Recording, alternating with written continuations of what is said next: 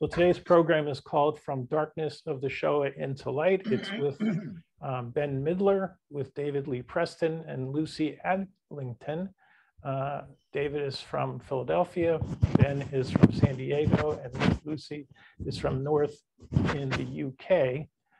Um, I am balancing talking while admitting, so you see a little bit of a struggle here, but you can see how many people are on board with us. Um, and we have uh, also a musical guest today, uh, Lecta uh, Lichtenberg, who's coming from us uh, via video from Toronto. So we're really excited for a really powerful show today. Um, and I see uh, Natan is from Israel. He's also a survivor. Nice to see you, Natan. Uh, welcome. And Abe, uh, if you are with us, can you tell us where you're from and um, where you're where you are now? Hi, Jeffrey. Uh, good to be here. My name is Abe Masliak, and I'm from Fremont, California. Very good. And Julia, if you can unmute, let us know um, who you are and where you're from. Can't hear her. Can we hear you? Yep. All right, I'll come back to you. Ruth, nice to see you. Ruth is from Seattle, and she is uh, a Holocaust survivor from where? I'm sorry, Oregon. I'm sorry. Uh, I'm from Oregon. Uh, yeah, and she's a Holocaust survivor, child survivor from Vienna. So glad to have you back. Um, let me see if there's others that are here. Um, we have uh, David Tabaski. Please, anybody who can come on, we'd love to take this few minutes to say hello. Dana, Sarah, um, uh, Miriam, if you can come on screen, Yifat, Sarah, Rita Heller. Nice to hear, nice to see you, Rita. And but we can't see you, but I'm glad you're with us.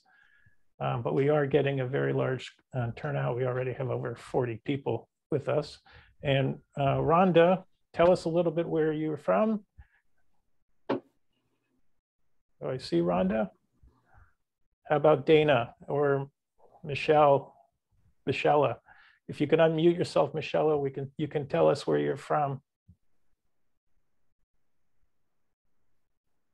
You ask me. Yes. So I am from the Czech Republic, from Prague.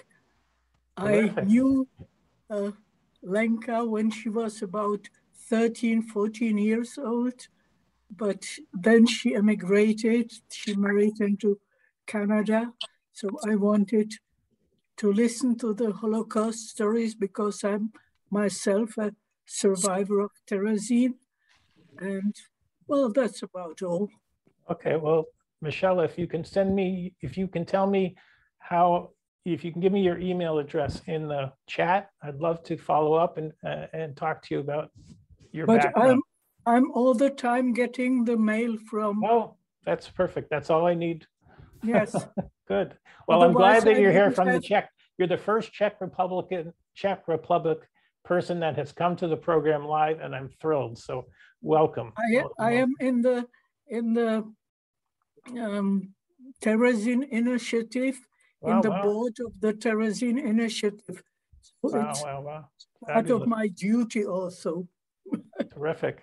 And you'll Well, hear, I'm, I'm also particularly happy to, to that you've joined us today. I've spent so long looking at life in Czechoslovakia and studying women from Prague and Bratislava who survived Auschwitz. So what a, what a pleasure to see you today.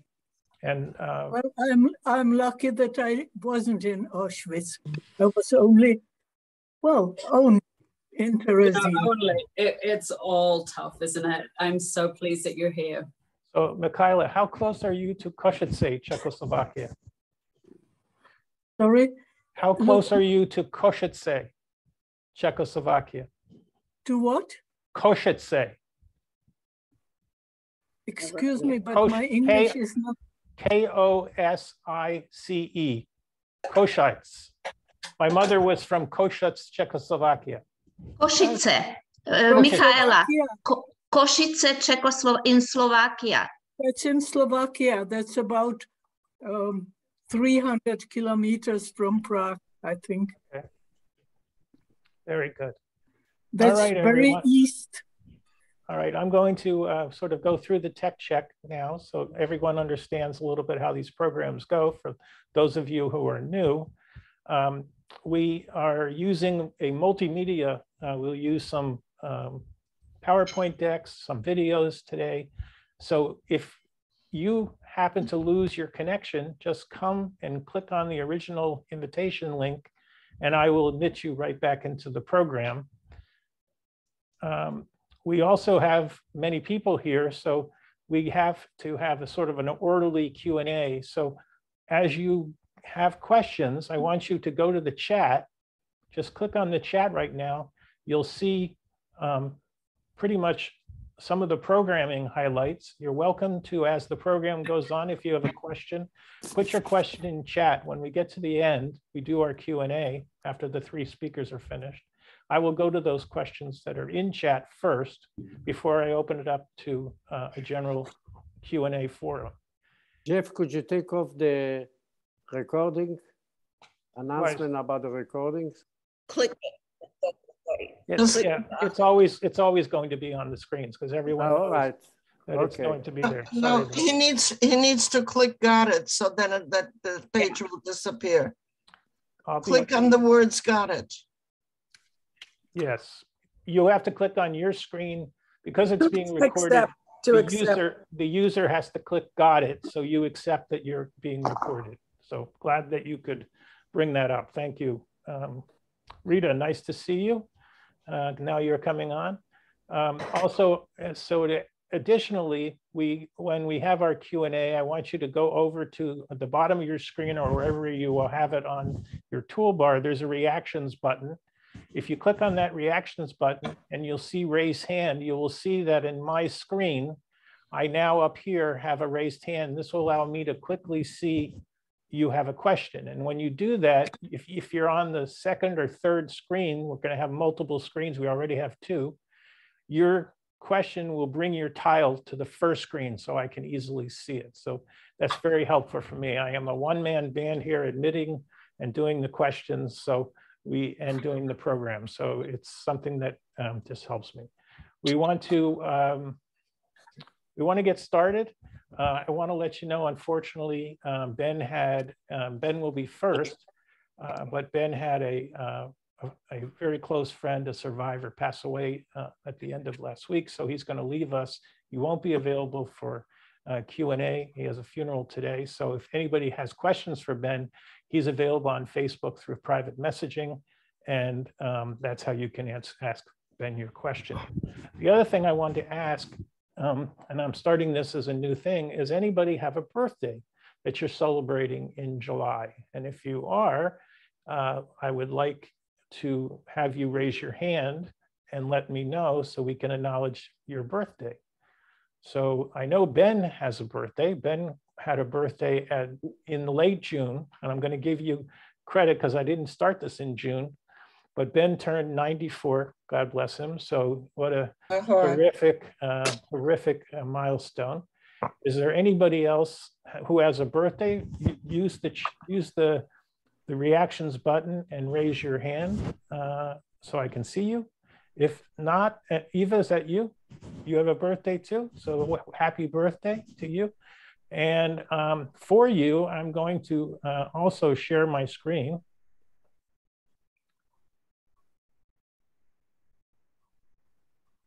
And I've got to figure this out. Just bear with me. So I want to wish both of you a happy birthday. Clap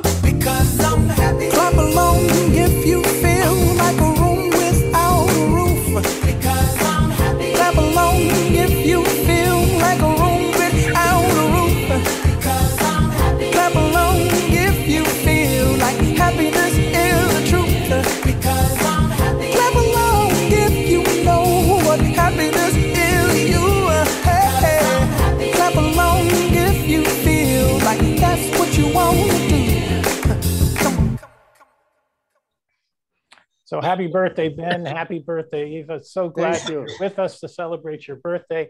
And this will be a normal uh, part of our uh, part of our gig here. So uh, glad to have you with us. So Ben, I'm going to, uh, doesn't really need an introduction and he's going to tell you his life story and his life story is his bio. So I'm just going to introduce Ben Midler, my friend uh, from San Diego, and Ben will start the program. So take it away, Ben.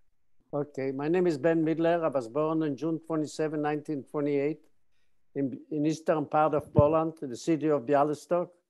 And uh, we had a good life before the Nazis came in. Na, na, Germany, the Nazi of Germany occupied all uh, Europe and uh, Poland was no, no, exception. On September 25, they uh, made war with Poland and it didn't take more than a week. They occupied all Poland. The only thing is they didn't stay long because we find out later they had agreement with Russia because they were afraid to Russia not opening up a second front. So they let Russia occupy the eastern part of Poland. So this way, after one week, the Russians came back to eastern part of Poland, including Bialystok. We were under Russian occupation for two years. And life was almost the same because Bialystok was a very Jewish city in an industrial city. Just to tell you, this 65% uh, of the population of Bialystok were Jewish. So in the streets, you could hear Yiddish and not Polish. In, uh, in June 1922, Germany declared war on Russia and they moved into Poland on June 27. The uh, first thing they did, they told all the Jewish people to put on a, a star so they know they are Jews because uh, they, they would like to make a difference between the Poles and the Jews. On July, they rounded up 5,000 Jews, put them to the forest outside the city, and they killed them. Between them, my father and one of my uncles, my mother's brother, we never saw them again. After uh, another month in August, they declared that all Jews got to move in to the ghetto. So because our house was not in the ghetto, moved into my uncle in uh, another street on Voska Street. And over there, we were in a small bedroom. Um, my family, my mother at that time, and I had a brother and a sister. My brother's name was Arye, my, my uh, sister was Matilda, and, uh, and my grandmother and another uh, uh, woman, but she was a, a wife of the uncle, but they took over and they killed him. After a, a very food was rationing, so they saw too many people are there. a lot of people from the western part of uh, uh, Poland started running away. They came to Russia I mean, to Bialystok, and uh, the, the Russian told them to take Russian passport. They refused. The reason they refused because they wanna, they left some fa their families, some of them in the western part of Poland, and they want to go back, so they didn't took the passport. So the Russian took all these people and they put them on train, took them to Siberia, and they were lucky because they they were alive today. in 19 in February of 1943, they rounded up people and they uh, took him to Treblinka. We find out later where they took him, only we didn't know at that time. Because, uh, because we deporting Jews, so my uncle decided to build a hiding place.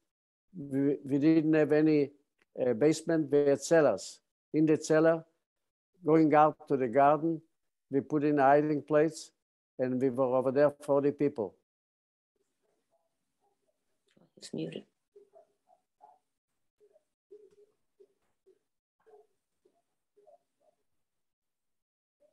He, he's muted. And you have to unmute yourself. Somehow you got muted.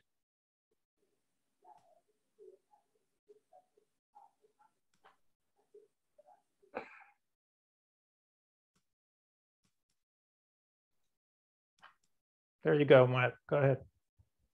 In uh, August 1943, they declared to liquidate the ghetto.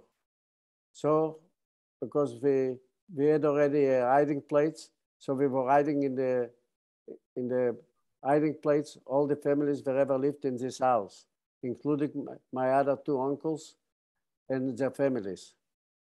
So happened, this for uprising, a lot of Jews, young Jews, decided to, uh, they couldn't fight back because they only had guns.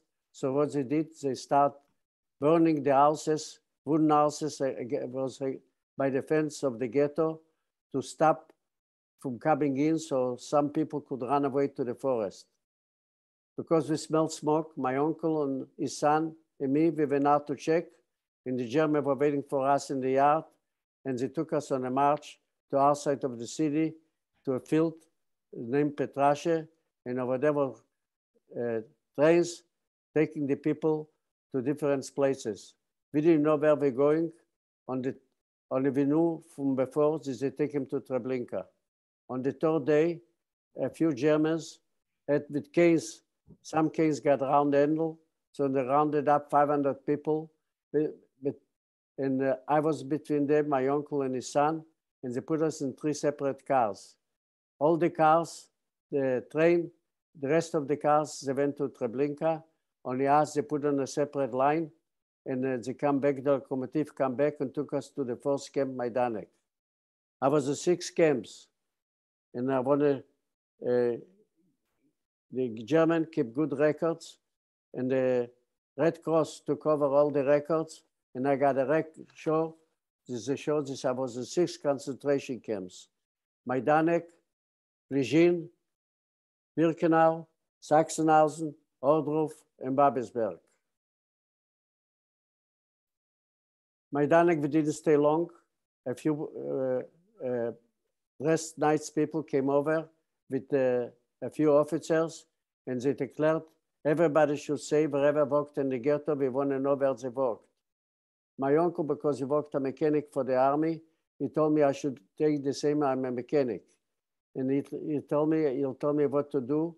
All I have to do is hold the wrench. When they came to me, I was scared. So I told them I was a presser because that's what I did to, to be able to stay, not to be taken in February. So I worked as a presser in a tailor shop. It so happened when the German made war with Russia, they were, it was in uh, 1943 and they needed a lot of warm clothes. So they looked for tailors and shoemakers. So because I was a presser, that's part of the tailor's uh, profession, so they sent us to another camp. My uncle was never, I never saw him again. When I came back in 2004 to, with my family to visit Poland and the camps, was a, a plague. This older Jews in November of 93 was taken, wherever was not murdered, was taken out to a forest and got killed. In Pleschin, they didn't need pressers because the uh, army clothes don't, don't need to be pressed. I worked in a stone quarry to break up stones so they could use for the, to build the highways. In Pleschin, was a year. Uh, the food was very little. In the morning was a slice of bread with a little margarine. At lunchtime, soup. And the soup, you got a fish to, look for a potato or, veg or vegetables. It was almost like bouillon soup. At night, a bigger slice of bread with margarine and jelly. Over there, I got typhus because the uh, sanitary condition was very bad. We, we couldn't take no showers, only washing the face. And going to the bathroom, during the day, they had a block, was only a, with a stone with holes inside, and people would go to the bedroom. At night, he had to do to a pail, and uh, in the morning would take him out. After uh, a year being in Pleschin, the Russian front came closer, so they took us on a march. Uh, they took us on trains, and they took us to Birkenau. In Birkenau, we went through a selection, and because uh, I was uh, young people, wherever was short, they had a, a measurement, two pieces of wood, and uh, because I was short, so I stand up on my toes and I pass through. After this election, I uh, was in Birkenau in the, the barracks were uh, with uh, uh, around 200 people. And uh, was very uh, crowded. And uh, after the, the front, the Russian front came again close, we couldn't get the trains. They couldn't bring the trains to Birkenau, so they made us walk. The only place wherever they put on a number on the uh, survivor, on the Holocaust people, was uh, only Birkenau. My number is B 2433. The rest, wherever was in the camps, all they put on a pizza fabric with a number. Wherever died, the number died with them. After we walked for, because they couldn't bring the train, so we walked uh, for a week between uh, farmland because they were afraid to take us on the freeways. We walked for a week until they got trains and they took us to Sachsenhausen. When they brought us to Sachsenhausen, we were there about two months and they looked for volunteers to go to another camp. I uh, volunteered and they sent me to Ohrdruf. In Ohrdruf, I was about three months. Over there, we built uh, a factory in the mountain. Uh, because it the was they needed again volunteers to another place. I volunteered again, and they took me to Babelsberg-Köpenick.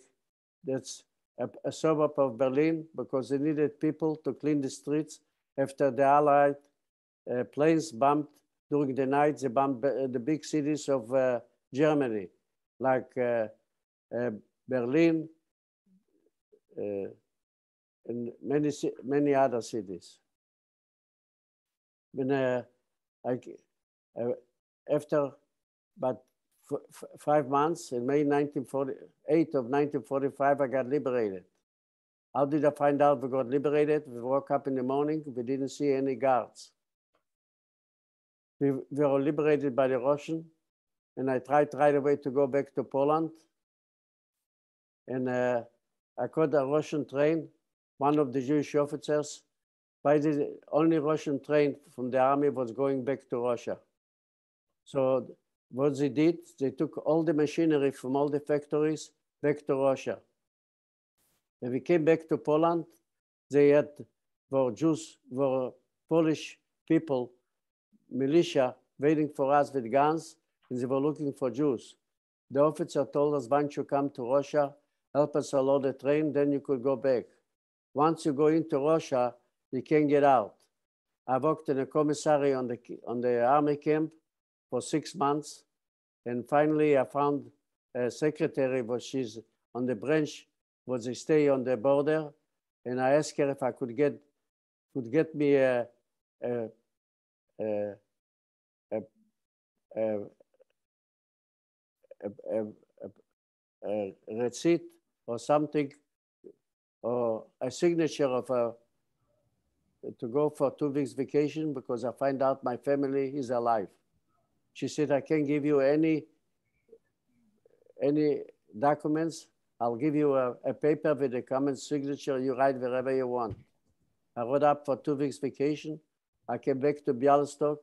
I didn't find any Jews. Wherever I, I knew Jews living on the street of Kupiecka, I tried to knock on the doors.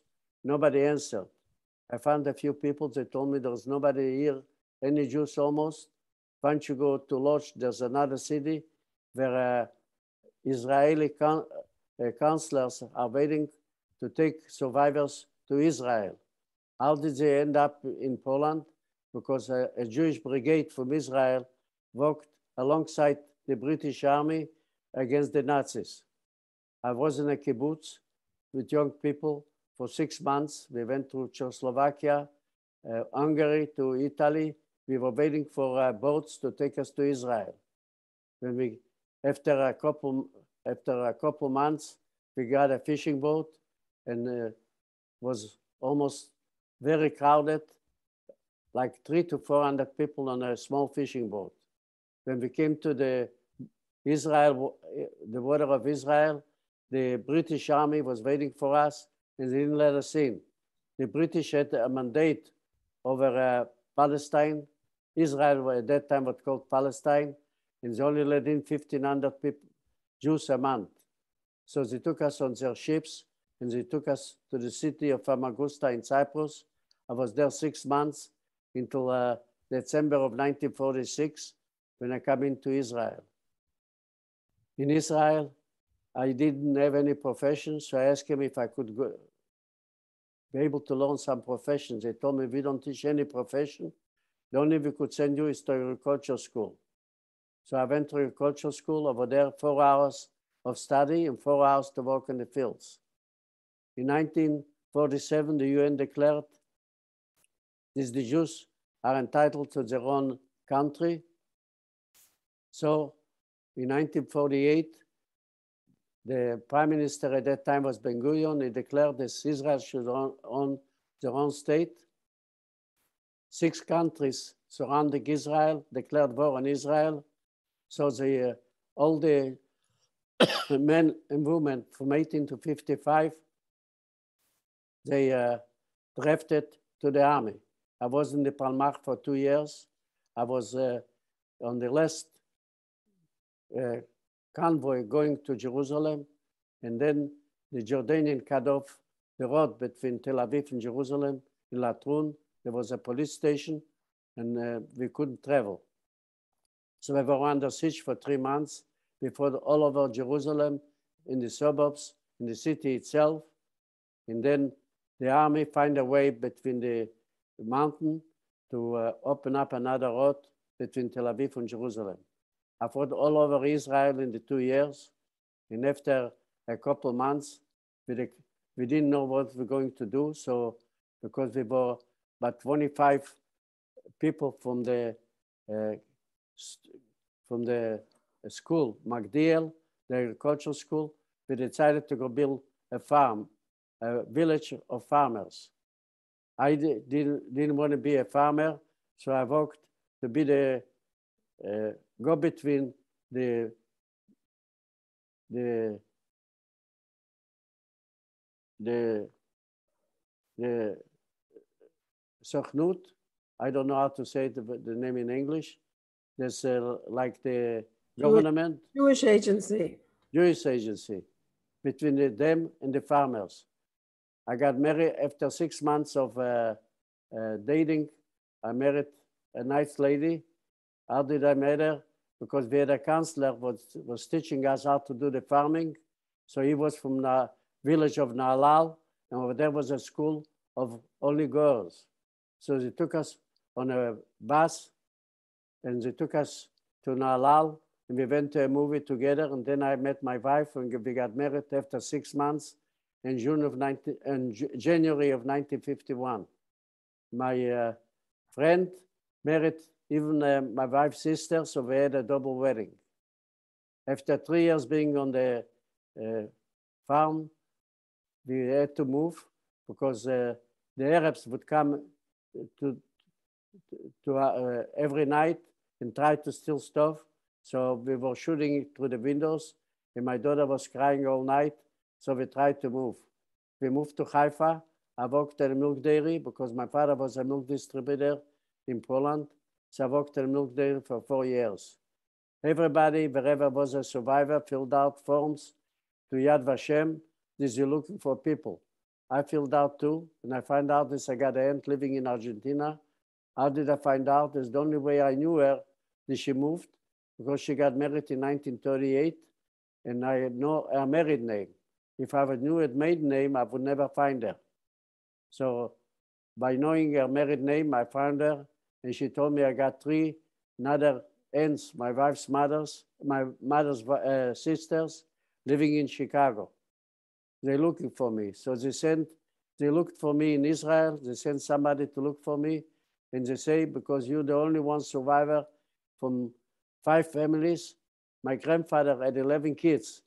Three of them were living in Argentina, three were living in the United States, and five were living in Poland. And from all the five families, nobody was alive except me. So we decided to move to United States. At that time, I already had two kids. So we came to United States. I worked for uh, uh, one year in the grocery store, and I saw not enough money to to be to have for the family. So I went and I the only profession I know, and I went to work in a milk dairy. I worked for 18 years from working in the cooler and on the uh, in other uh, uh, places. I did uh, my son-in-law, Uh, my oldest daughter, husband, had a father, but he had a lot of trouble with his heart. So he told me, why don't you come? I'll take leave of absence for six months, work by me for two months and learn the profession of selling parts to mechanics for cars. So I went and he said, this way you'll have a better job and you'll have more money. I, I agreed. I worked for two months and his father changed his mind. So I went back to work in the dairy. It didn't take more from another four months and his father died. So he came the opportunity, asked me if I want to buy the store. I say, I sure I want to buy it. And my wife asked me, you sure you could do it? I say, I have to do it. There's nothing out if you got willpower to do it. If you got willpower, everything is possible to make it coming. I worked five years. I, I had five years the business. Only I find out I got prostate cancer and they told me I have surgery in two months. You can have a business, but mostly it's cash sales and have somebody run it. So I decided to sell it and move. So I sold it and I moved to San Diego. I worked again in uh, auto parts for six years into my retirement, and I live in San Diego for 38 years. And uh, the only reason I started writing the, the story, my grandkids in 1990 came over with a, a computer. At that time, Macintosh computers had like a radio, a small box. And say, Grandpa, you got to write your story. I never talked to my kids about the Holocaust because I didn't want to bother them and they should, they should feel sorry for me. So I didn't talk from, uh, from 19, since from 45 until 1980 or 90, I didn't speak about Holocaust to nobody. After I wrote a story and I wrote a book, The Child from Bialystok, Child Survivor from Bialystok, Poland. This book, you could get it on Amazon. It took me three years to write it, only uh, I made it. And since then, I'm going to schools and I speak all over. Whoever asked me only to speak about the Holocaust. I never gi give up, and that's my duty because the things what happened to me by choosing me to put in three separate cars, choosing me to deciding I should move from one camp to another, that somebody was watching over me, and if God watched over me, and I gotta pay it back by telling the story to everybody, so it shouldn't happen again. We should never forget about the Holocaust. Like Elie Wiesel said, when you talk to people, you are a witness and they are witnesses too. So that's why I decided to speak to everybody in every time. Thank you. Thank you very much, Ben. I have a question for you. I, I want to let the audience know who maybe didn't hear it. Ben lost a very close friend in the um, Life Club here, in the Survivor Life Club here in San Diego. She was also a survivor. So Ben has a funeral and he will be leaving. If you have questions for Ben. Jeff, you're not speaking loud enough. Something is going on. Okay. I have, how about now?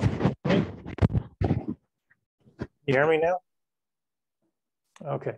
So Ben is uh, going to be leaving us in around 11 o'clock. Um, so any questions that you have for Ben, you can reach out to him on Facebook and his private message. I'd love for you to tell us about uh, a little bit about your wife of blessed memory, because um, I think she's such a big part of your life. So um, can you share a little bit about her? Yes. My wife was born in Cairo, Egypt. Her name was Shem Tov. Uh, I married, in, like I say, 1951. She only died eight months ago. And uh, we had a 70 year long marriage. Uh, she was very, always smiling, and she was loved by everybody. Even today, when the people meet me, she said, you're lucky you had a, a, a wonderful wife. Thank you. Thanks, Ben. Thank you so much for uh, presenting your life I story. want to one thing say two two two lines I want to read for my uh, grandson. What he wrote about me. He, he wrote it when he was 34. He's now 38. He only married last year. I wanted to send you a quick note wishing you the, the happiest of birthdays. I wish I could be there today in all the days to celebrate you, Asish. You mark so special milestone, an example for set for your kids, your grandkids, and now the great great kids. You have always been the emotional center of his family in the rock and strength that has shown us the way to go about the- our lives. We probably don't say it enough to you directly. Thank you. Thank you for everything you do for the whole family, for the person you are, for what you have preserved through an inspiration you are to all of us. Thank you. Beautiful. Now, also, uh, you told me once a story between about you and your brother, and I would love for you to be able to tell our audience that story. You you survived to 94. He did not. Why do you think? because uh, he was left in the hiding place and I couldn't find, and I never heard from him again. I went back to Poland. I went to the place where we lived, and there was no more hiding place because they took down the whole house, it was taken down. Okay. All right. Thank you, Ben. And I'm You're going to. I'm, I'm going to now screen share. I'm going to bring our musical guest, uh, and I'm going to tell you a little bit about her. So hold on one second. Uh, our musical guest is from Toronto. Her name is Lenka Lichtenberg. She's a Canadian musician, composer, and producer who draws on the rich intercultural Toronto soundscapes to create her own unique global sound. She has won the Canadian Folk Music and International Independent Music Awards. Lenka's latest project is Thieves of Dreams, based on the poems she recently unearthed that were written by her grandmother while she was being held in Theresienstadt camp, uh, concentrate, concentration camp during World War II. So let me uh, just get there quickly.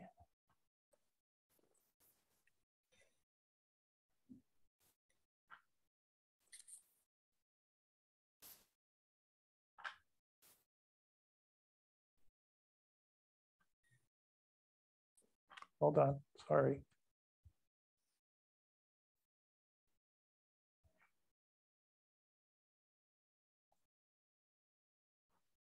Give me one second, I'm sorry.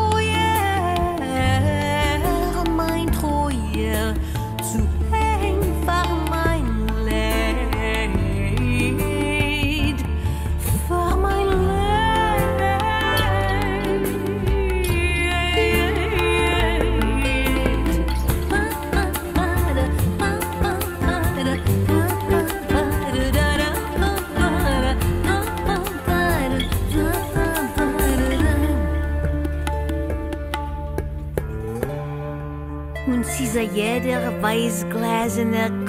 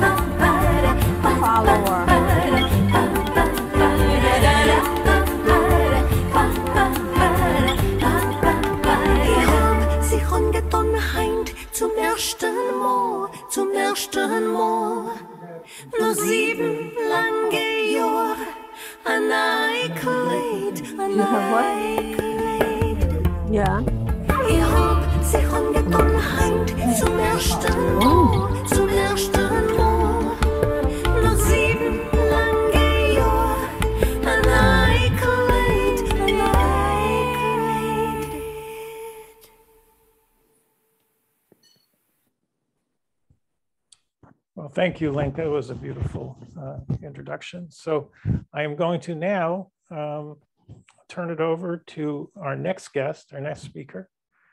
And that is um, David Lee Preston. And I'm going to tell you a little bit about David. Ravi Hoffman is listening.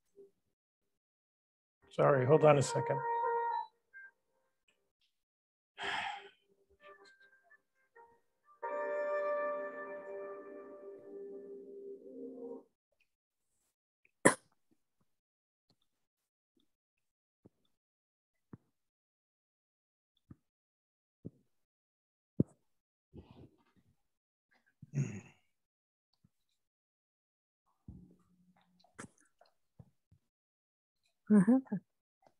Okay, here it goes. Uh, David Lee Preston is a retired journalist who spent four decades as a reporter, columnist, and editor at the Philadelphia Inquirer. His father, George Preston, survived both Auschwitz and Buchenwald, then had a long career as an engineer with the DuPont Company in Wilmington, Delaware. His mother, Helena Wind Preston, a Jewish educator, hid for 14 months in the sewers of Lviv and was, the, was among the first survivors of the Nazis to speak publicly throughout the United States. David was a finalist for the 1986 Pulitzer Prize in feature writing for The Journey to My Father's Holocaust, one of three cover stories he wrote about his parents in the Philadelphia Philadelphia Inquirer's Sunday magazine. His Mother Day 1983 piece, A Bird in the Wind, published five months after his mother's death, was the English language account of the Lviv sewer story, later told by Agnieszka Holland, Oscar nominated 2011 movie uh, called In Darkness. He's currently working on a translation of his mother's Polish language writings from Lviv sewers in 1943 and 1944. He lives in Philadelphia with his wife of 30 years, Rhonda Goldfein, who I met this morning, executive, executive director of the AIDS Law Project of Pennsylvania. So welcome, David, to the Jewish Culture and Holocaust Remembrance Group. Um, and um, take it away. Thanks, Jeffrey. Uh, uh, bef- before Ben goes, I just want to thank him personally for his very moving presentation. And, uh, and I also can't help but say what, what a moving and powerful uh, piece of music uh, that, that you shared with us, Jeffrey, by, by Lenka. That was just really spectacular. Uh, so shalom, everybody from Philadelphia. It's an honor to appear on the program along with uh, Mr. Midler and Lucy Adlington. And Jeffrey, I want to commend you for your efforts at teaching the lessons of the Holocaust in memory of your own parents. Thanks to everyone for, for tuning in. You're going to hear me say a lot of dates and names, and you can't be expected to keep them all straight without a scorecard. So I invite everyone to explore my website. I put the web address in the chat area. It's davidleepreston.com, where you'll find much more than what time permits me to discuss today. I also want to thank many friends who I see on here, including David Tabatsky, um, who came from Manchester, Connecticut, where my uncle was a rabbi and, and David's father was the cantor. And listening to this beautiful uh, rendition of this Yiddish poem uh, reminds me that after my mother survived 14 months in the sewers of Lviv, uh, my uncle Leon arranged for a congregant in Manchester to send a new dress to my mother, uh, who was still in Europe after the war. I was a little boy reclining with my mother in the sun on a Delaware beach when the reverie was interrupted by the words that have remained fixed in my brain for more than 60 years. One day, she told me, You will write my story. Please note that this was not a request.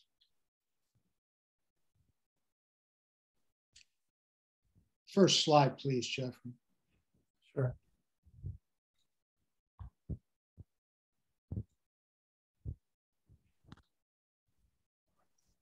Hold on, I have to share my screen. Sorry. That's okay.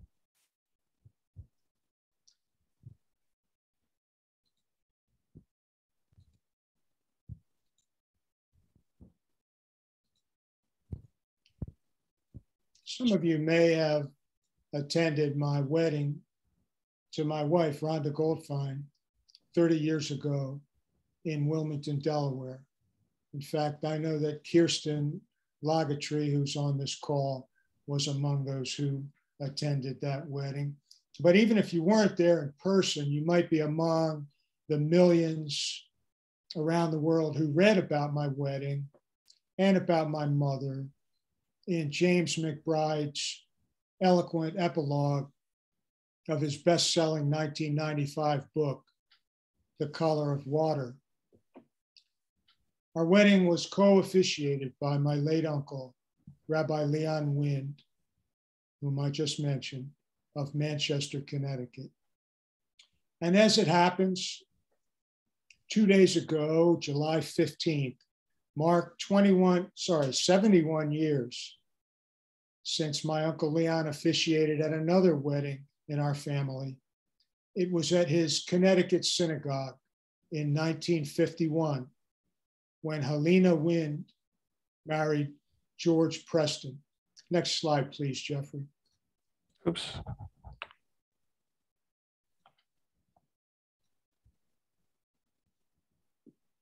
Helena was 29 years old and George was 37. but the years don't explain the sadness in their faces. It was the first wedding dance for either of them.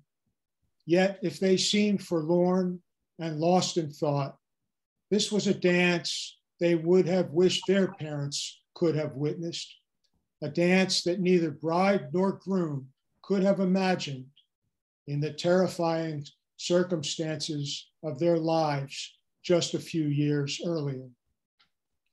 They were born in different parts of what is today Western Ukraine. My father in the city now called Rivne, and my mother in a little town in the Carpathian Mountains called Turka. Two different worlds, really. The bustling Jewish cultural mecca in Volhynia and the tiny hardscrabble mountain outpost in Galicia. And they didn't know each other until fate brought them together in the United States. Their marriage would last 31 years, ending when my mother died following open heart surgery in a Philadelphia hospital in 1982. She was 60. George got to America first in March of 1946, and he outlived Halina in terms of years, dying in 2006 at the age of 92. A French educated engineer arrested by the Gestapo in Lille in August 1942, he would survive Auschwitz Birkenau as a slave laborer for Siemens, making dies for parts for German submarines in a subcamp called Bobrek.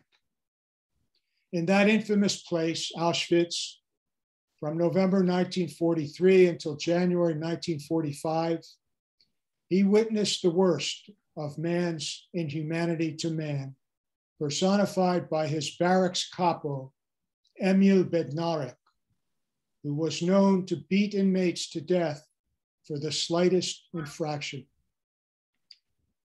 As the Russians approached, George was evacuated in a death march to Buchenwald, where he was liberated by the US Army on April 11, 1945, a walking skeleton whose father and brother had meanwhile been killed in a mass murder of Jews in his hometown in 1941.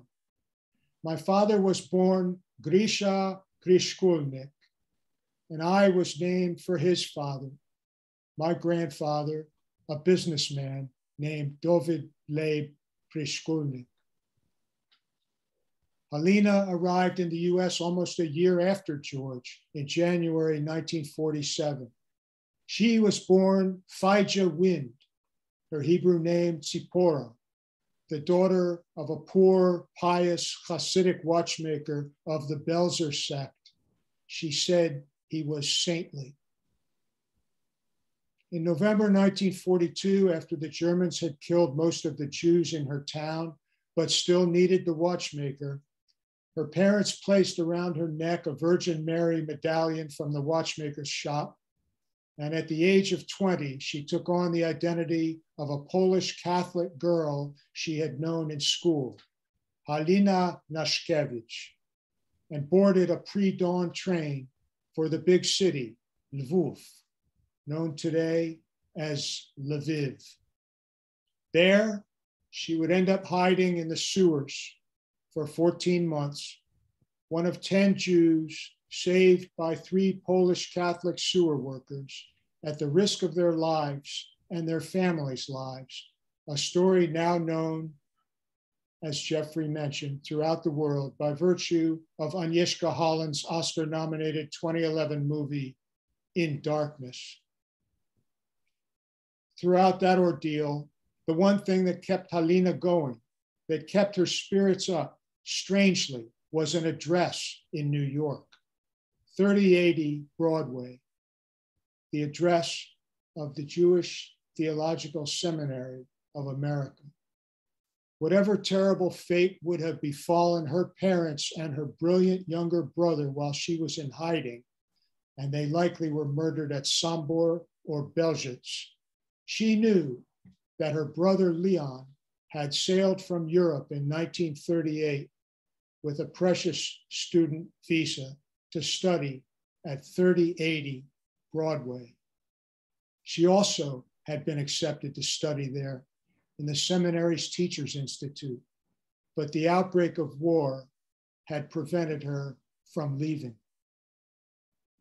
In September of 1947, eight months after arriving in New York, and only three years after emerging from the sewers of Lviv, she finally entered the Teachers Institute, where she wrote an essay that was produced under the title of her Hebrew name, Tzipora, on the NBC radio program, The Eternal Light, on Sunday, September 19th, 1948. Soon, she would be one of the first survivors of the Nazis to speak publicly throughout the United States. She was a 27 year old senior in the Teachers Institute when she spoke on October 25, 1949, at B'nai Jeshurun Congregation on West 88th Street in New York City, the sixth annual Torah Fund Conference of the National Women's League of the United Synagogue of America, the first American audience to hear of the Lviv sewer episode. Her presentation was so powerful that the seminary sent her on a speaking tour. And so from 1949 to 1953, she made 39 appearances in 30 cities in nine states and the District of Columbia.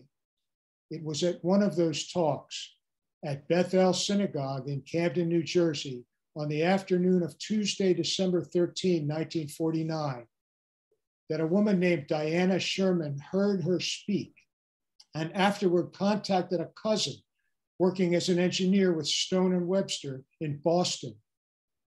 On Thursday, April 6, 1950, she wrote to that cousin, George Preston, about, quote, a very attractive young lady, close quote, who had spoken at her synagogue. Quote, her speech was about her experiences she lived through during Nazi terrorism. She spoke so effectively that her speech was printed in a magazine so that those who did not hear her story could read it. She is not an ordinary girl. She is strikingly good looking, intelligent, and has fine feelings, close quote. Next slide, please, Jeffrey. Just days after that letter, Halina spoke on Wednesday, April 12, 1950, at Temple Mishkan Tefillah in Boston's Roxbury section. And George must have thought he was destined to meet her because that Sunday, April 16, 1950, the Boston Globe ran a front page story headlined, Woman Lives to Tell of 14 Months in Sewer. On June 18, 1950, Helena received her Bachelor of Religious Education degree from the Teachers Institute. And on July 24th, she was hired to teach at Temple Anshe Chesed on West End Avenue at 100th Street for the 1950 51 school year. They started dating, and George began to look for a job in New York to be closer to Halina. He answered a help wanted ad in the New York Times for the DuPont Company, which was seeking engineers.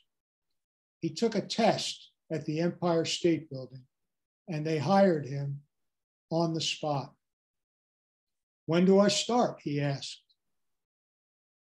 The job is not in New York, he was told. It's in Wilmington, Delaware.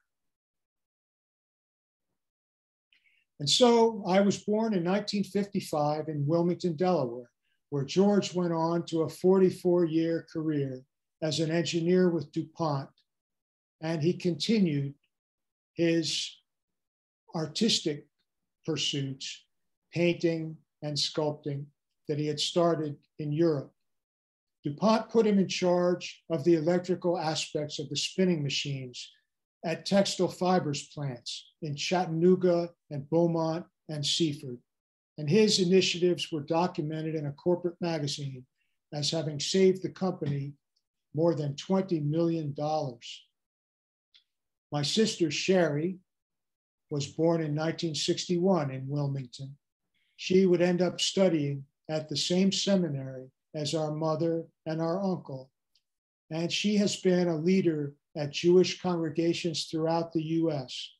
She also helped my uncle Leon officiate at my wedding, and she's here with us today. Next slide, please, Jeffrey.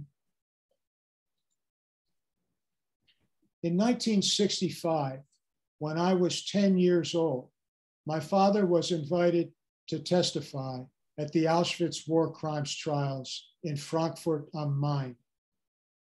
His testimony helped convict his Auschwitz capo, Emil Bednarek, who was sentenced to life imprisonment for 14 counts of murder.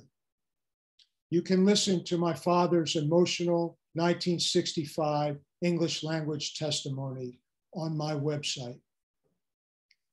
Upon his return to Wilmington after appearing in the German courtroom, my father was interviewed in our dining room by a reporter for the Wilmington News Journal named George Kennedy. As a boy of 10, I watched from the second floor balcony. I've often thought that the experience of seeing a young stranger welcomed into our home, asking pointed questions that my father patiently answered, and then seeing my father's picture in the next day's paper with an article written by that stranger was the formative experience that led me on the path toward a career in journalism.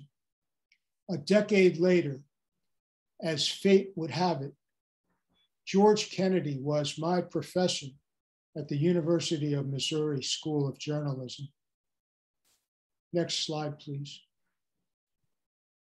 During three decades in Delaware, my mother inspired students and audiences of all faiths with the story of the Lviv sewer workers who saved her, establishing herself as the state's eloquent representative of the victims and survivors of the Nazis. Her message was uplifting about how goodness transcends religion and ethnicity and national boundaries, continuing from one generation to the next, from, from one culture to another.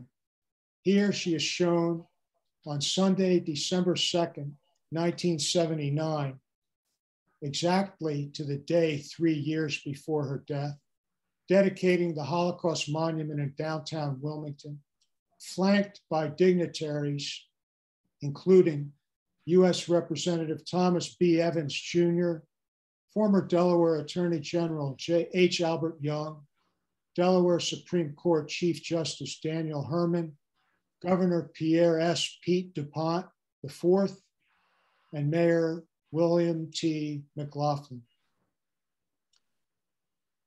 In 1978, my mother told an interviewer, I had a mission. I wasn't just saving my life. And when you have a purpose and when you have a cause, then you are able to endure everything. I was living for my parents. I was living for my brother. I was living for my yet unborn children. I was living for the past and I was living for the future. Next slide, please, Jeffrey.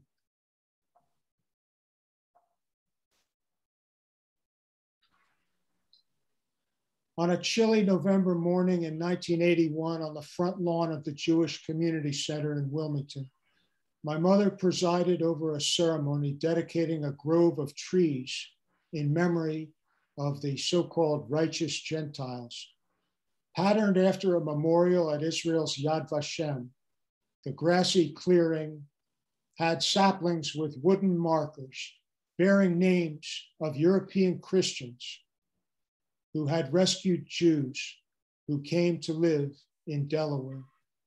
One by one that morning, swelling with emotion, survivors came forward to unveil markers. Also in attendance and honored with a tree was a Dutch Christian couple who lived in the state. Two trees bore plaques for two Polish Catholic sewer workers, Leopold Socha and Stefan Wroblewski. My mother died a year later at age 60, but she had fulfilled a sacred duty. Soon a monument was added. Bronze plaques replaced the wooden markers.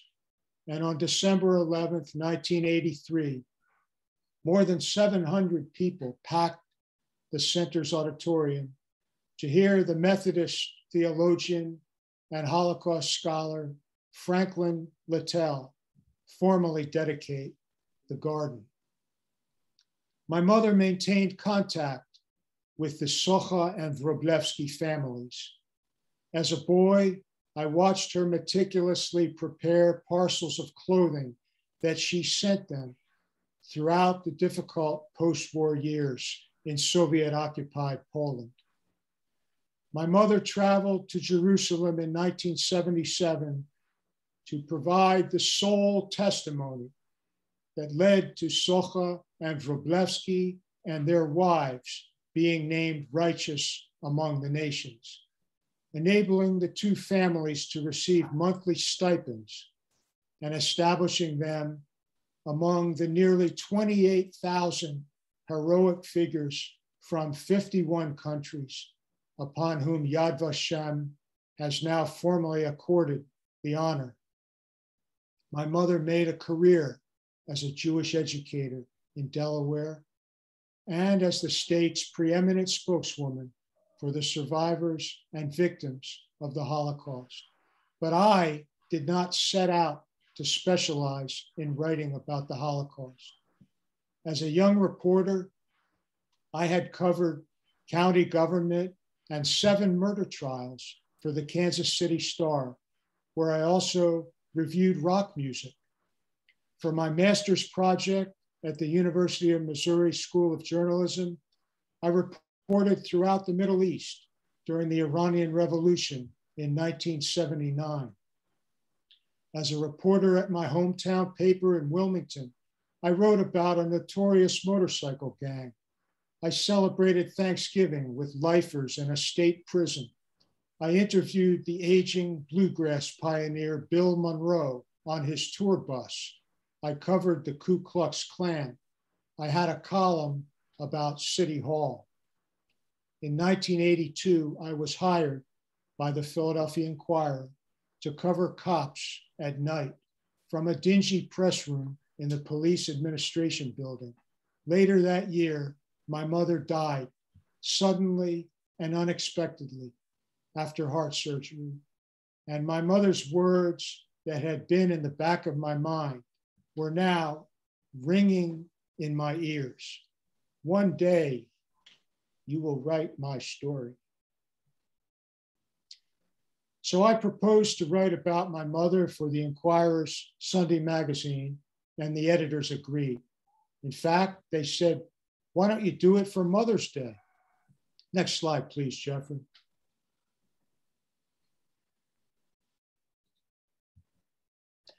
The resulting cover story on Mother's Day 1983, five months after her death, was the first English language presentation of the Lviv sewer rescue, and also one of the first articles written about a Holocaust survivor by the survivor's child. It was titled A Bird in the Wind, a play on my mother's maiden name and her original Polish first name, Fajja, and her Hebrew name, Tzipora, both of which mean little bird. This article generated such a strong response from readers that the Inquirer soon sent me on a month long trip with my father to re- revisit all the places of his past. Next slide, please, Jeffrey.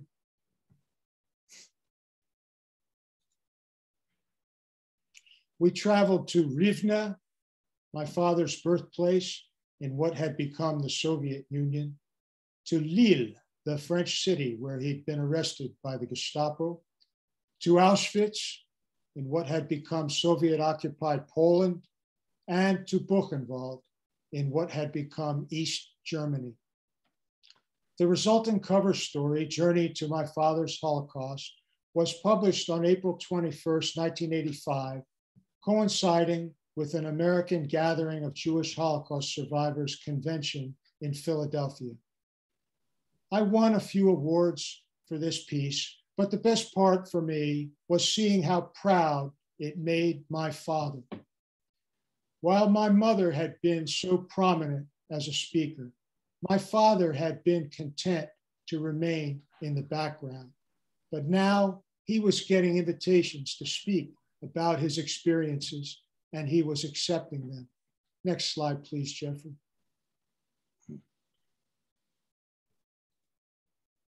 Now I myself had become inextricably identified in the public mind with the Holocaust. I reviewed Maus in the Wall Street Journal. Chaim Potok had me over to his house for dinner. Elie Wiesel called me at home to encourage my writing. I got a standing ovation from the American Gathering of Jewish Holocaust survivors in the grand ballroom of the Waldorf Astoria in New York for a spoken letter to my mother. And in 1992, after the Soviet Union collapsed, the Inquirer sent my wife and me to my mother's hometown in the Carpathian Mountains, a town that had been closed to Westerners, but was now accessible in newly independent Ukraine.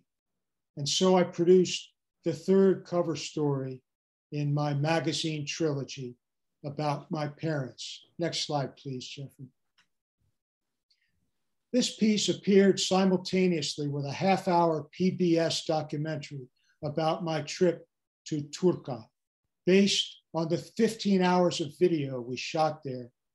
The documentary, Visiting the Past, was produced and directed by Janine Jacquet Biden, the former sister in law of our current president. Some of the raw video also was used by a Ukrainian film crew in the production of another documentary about Turka titled Wordless, which was released earlier this year. Both films can be seen on YouTube and on my website. My mother sometimes spoke of notebooks she had kept in the sewer, in which she wrote poetry and prose during those 14 months in hiding, notebooks she had brought with her to America. Her sewer notebooks had been lost in the process of creating a new life, meeting and marrying George, raising two children, and teaching two generations of Jewish students in Delaware. But my Uncle Leon gave me a shoebox full of letters my mother wrote to him in 1945 and 46 to let him know she had survived. A shoebox containing 120 letters in Polish. For me, this was a treasure trove. In 1989, I befriended the Warsaw filmmaker Maciek Pawlicki when he was at the Inquirer on a fellowship. And he and his wife, the Warsaw TV personality Magdalena Pawlicka, graciously gave of their time to translate my mother's post war letters. We spent countless days with these letters in the tiny kitchen of my Philadelphia row house as Helena's story gradually came to life. They also translated other materials, including a letter I received from the sewer worker Stefan Wróblewski shortly before his death. Next slide, please, Jeffrey. And then 26 years later, in August 2015, I was in the final stage of cleaning out my childhood home in Wilmington to prepare it for sale, rummaging through a cardboard box that once held Xerox paper, when I found what I'd been looking for all my adult life. Next slide, please, Jeffrey. As I removed my mother's sewer notebooks from this box and held them in my trembling hands, I saw my mother's handwriting from that filthy underground hideout seven decades earlier. 167 pages, jam packed with the contemporaneous thoughts of a young Jewish woman hiding from the destruction of her world. Next slide, please, Jeff. For the last seven years, and most intensively for the last few months, I've been working with my longtime Polish translator, Bożena Bejnar-Szlawów of Philadelphia. And technology has enabled us to work side by side to bring this material to the public soon. Next slide, please, Jeffrey. One day, you will write my story. Yes, it has been more than 60 years, but I feel good that the day is fast approaching. I feel good that I found my mother's sewer writings seven years ago, and that technology has enabled me to create a website dedicated to my parents and a monthly newsletter now received by more than 1,500 people all over the world. Technology enabled me to tweet a photo of my father's arm with his Auschwitz number this past Father's Day that went viral, surprisingly, surprisingly, with almost 7,000 likes and more than 700 retweets. You can find it on Twitter. Thank you all for your time today. I invite you to sign up for my mailing list to receive my free monthly newsletter. Just go to my website, davidleepreston.com, where you'll find a box at the bottom of the homepage to add your email address. You'll get an email asking you to confirm your free subscription. I welcome you to join me on my journey, but don't go anywhere yet because Lucy Adlington is coming up soon to talk about her terrific new book, Shalom from Philadelphia. Well, thank you very much, David. What a amazing presentation. It's, it has exceeded even my expectations. So thank you so, so much. And I'm sure there'll be many questions for you in the um, Q&A, which will follow. I want to take a little bit of break so we have a reflective space to um, before we get to Lucy. So I'm going to share my screen again. And I'm about to play another song from Lenka.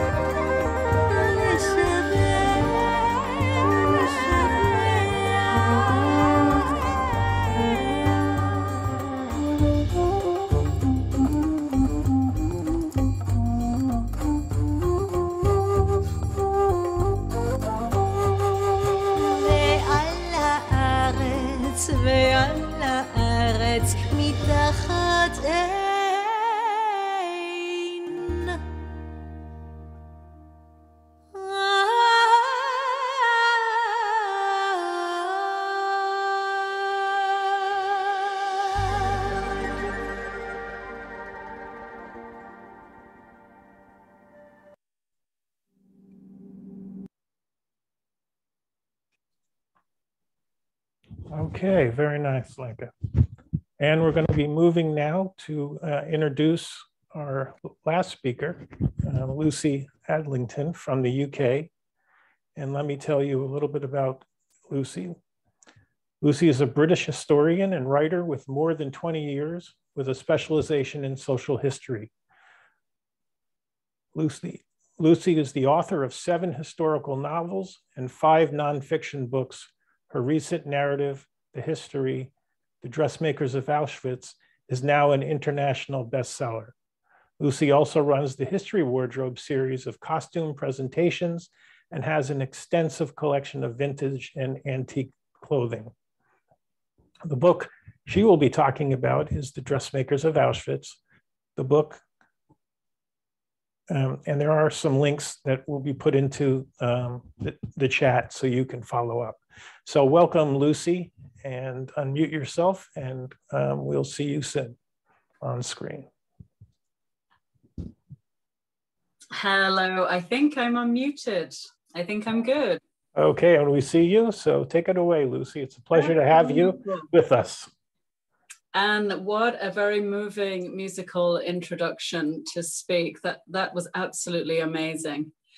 And I think overall, I mean, you've done some great programming tonight because we've seen this progression from hearing Ben speak so movingly about his personal experiences, and then David speaking about his parents and how he was able to share their stories and is continuing to do so. And now I suppose I'm I'm the third part of that of that series, and that I'm a generation who is sharing stories that have gone before without a personal connection. And I want to say, David, that I was incredibly moved to listen to your account. And I had I had no idea of Helena's story actually, so I look forward to finding out more. And what struck me is that I knew of the group of people who survived in the sewers of Lviv through a garment, through a woolen sweater. A little girl who was in the sewers and saved in the same way, Christina, when she went into the sewers, she was wearing a green sweater that her grandmother had knitted. And she was still wearing it when she escaped from the sewers when the town was liberated. And now this sweater is in the uh, United States Holocaust Memorial Museum. And in my collection, I have a replica of this garment, this little green sweater that's been reverse engineered from the original. And so that story touched me particularly. And for me, as a, as a historian, I often use clothes. Clothes are my speciality to make those connections. And so, yes, that little sweater that really helped me make a connection with, with the story of David's mother there. And you might be thinking, well, clothes, you know, they're so frivolous. Oh, isn't that just fashion? But I've been a clothes historian for over 20 years now, and I find that clothes are incredibly powerful in the way they can tell stories and the way they can hold memories. If you have any garments that belong to loved ones, you know, who've now passed, then you might have that sense of connection with them. So many years ago, I think it was back in 2008, I first saw reference to something clothing related. It was reference to a fashion salon. And I don't mean a fashion salon in Paris or London or New York, a fashion salon in Auschwitz, which is the most grotesque association, isn't it? How could you possibly think that there would be a fashion salon in a place synonymous with, with horror, with brutality, it's an extermination center, the Auschwitz-Birkenau complex. And at the time, I wasn't able to find out more, but it certainly stuck in my mind. And uh, I'm doing the short version of the story here, but through a series of, I would say, small miracles, a lot of serendipity, I was able to find out the identity of some of the dressmakers who'd worked in this fashion salon. And to give you a little bit more background, the fashion salon was established at Auschwitz I main camp, just uh, not far, not very far, in fact, from the, the infamous Arbeit macht frei gate. And the salon was established by none other than the commandant's wife, Hedwig Höss. And I'm going to get to how this came about. But just trying to understand how could you have something that celebrates beauty and skill and creativity in a place that's designed to enslave people and to exterminate them. So as I said, through a series of very serendipitous connections, and I think this story is very much about connections, I was in touch with the families of survivors and they were able to share family photographs with me, share some testimonies, documents, clothing items, all manner of things. And they also introduced me to the last surviving seamstress of this fashion salon in Auschwitz, a Slovakian woman called Bracha Kohut. Well, she was born Bracha Berkovic. And if you can see behind me, I've got a selection of photographs here, and these are reprinted in the book. And here is Bracha and her sister Katka. Katka was training as a tailor. But the woman responsible for running the fashion salon in Auschwitz is Marta, Marta Fuchs. So I'm going to, I can't tell you very much in half an hour about all of these women, but essentially there came to be a core of 25 mainly Jewish prisoners working in the fashion salon. Although ultimately from my research, I think at least 40 women and girls passed through this salon. And this was an extraordinary experience for them to be lifted out of the hard labor in Birkenau, in, in Auschwitz. So we have Bratka, Bracha and Katka and Marta. And here, this is Hunya. And just to give you a closer idea of Hunya, there she is before the war in the 1930s. So Hunya was born in Kežmarok in Czechoslovakia, But unlike many of the other women who stayed in their home, uh, in fact, many of these women, young women from Bratislava, although Marta opened a, uh, a salon herself. So Hunya decided that she she thought Kežmarok was too small a town for her dressmaking talents. She'd apprenticed with a local dressmaker and she wanted to spread her wings. So she traveled to Leipzig in Germany. And following Hunya's story was really, it was a way of following the rise of persecution against Jewish people in Germany. And I could see from her memoirs what it was like to be living as a Jewish person in Leipzig and to all intents and purpose, purposes, she was very successful. She fell in love, she got married, she ran her own salon, and she dressed the elite of Leipzig. She dressed Jews and non-Jews. They all wanted Hunya's designs. She had quite a design flair about her. But Hunya was aware of growing restrictions and growing brutality. She experienced Kristallnacht in 1938, and eventually all roads led these women to one place, to Auschwitz-Birkenau. But before I give you an insight into some of their experiences there, I wanted to just give you a bit of background about why clothing is so important to this history, to this narrative, because the Nazis were well aware of how powerful image was in their regime. Of course, you'll all have heard of Joseph Goebbels, the Minister of Propaganda. He knew all about the power of moving images, the spoken word, and still images. And so when I was writing the book, I looked at a lot of primary sources, so documents and so on. And some of these included women's magazines. And it's very clear, if I can show you some from my archive, that image was powerful. So here from 1938 is an edition of Frauenwarte. It's a National Socialist women's magazine. And yes, it has lots of adverts for fashions and recipes and childcare. But look at the image on the front that stalwart, emotionless, almost robotic male military figure. That's very much the ethos in Germany by 1939, very, very military based.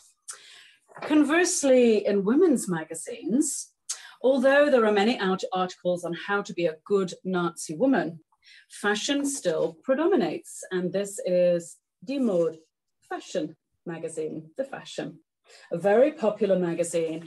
And this one is actually from November 1942. By the time this magazine was published, the fashion salon in Auschwitz was open.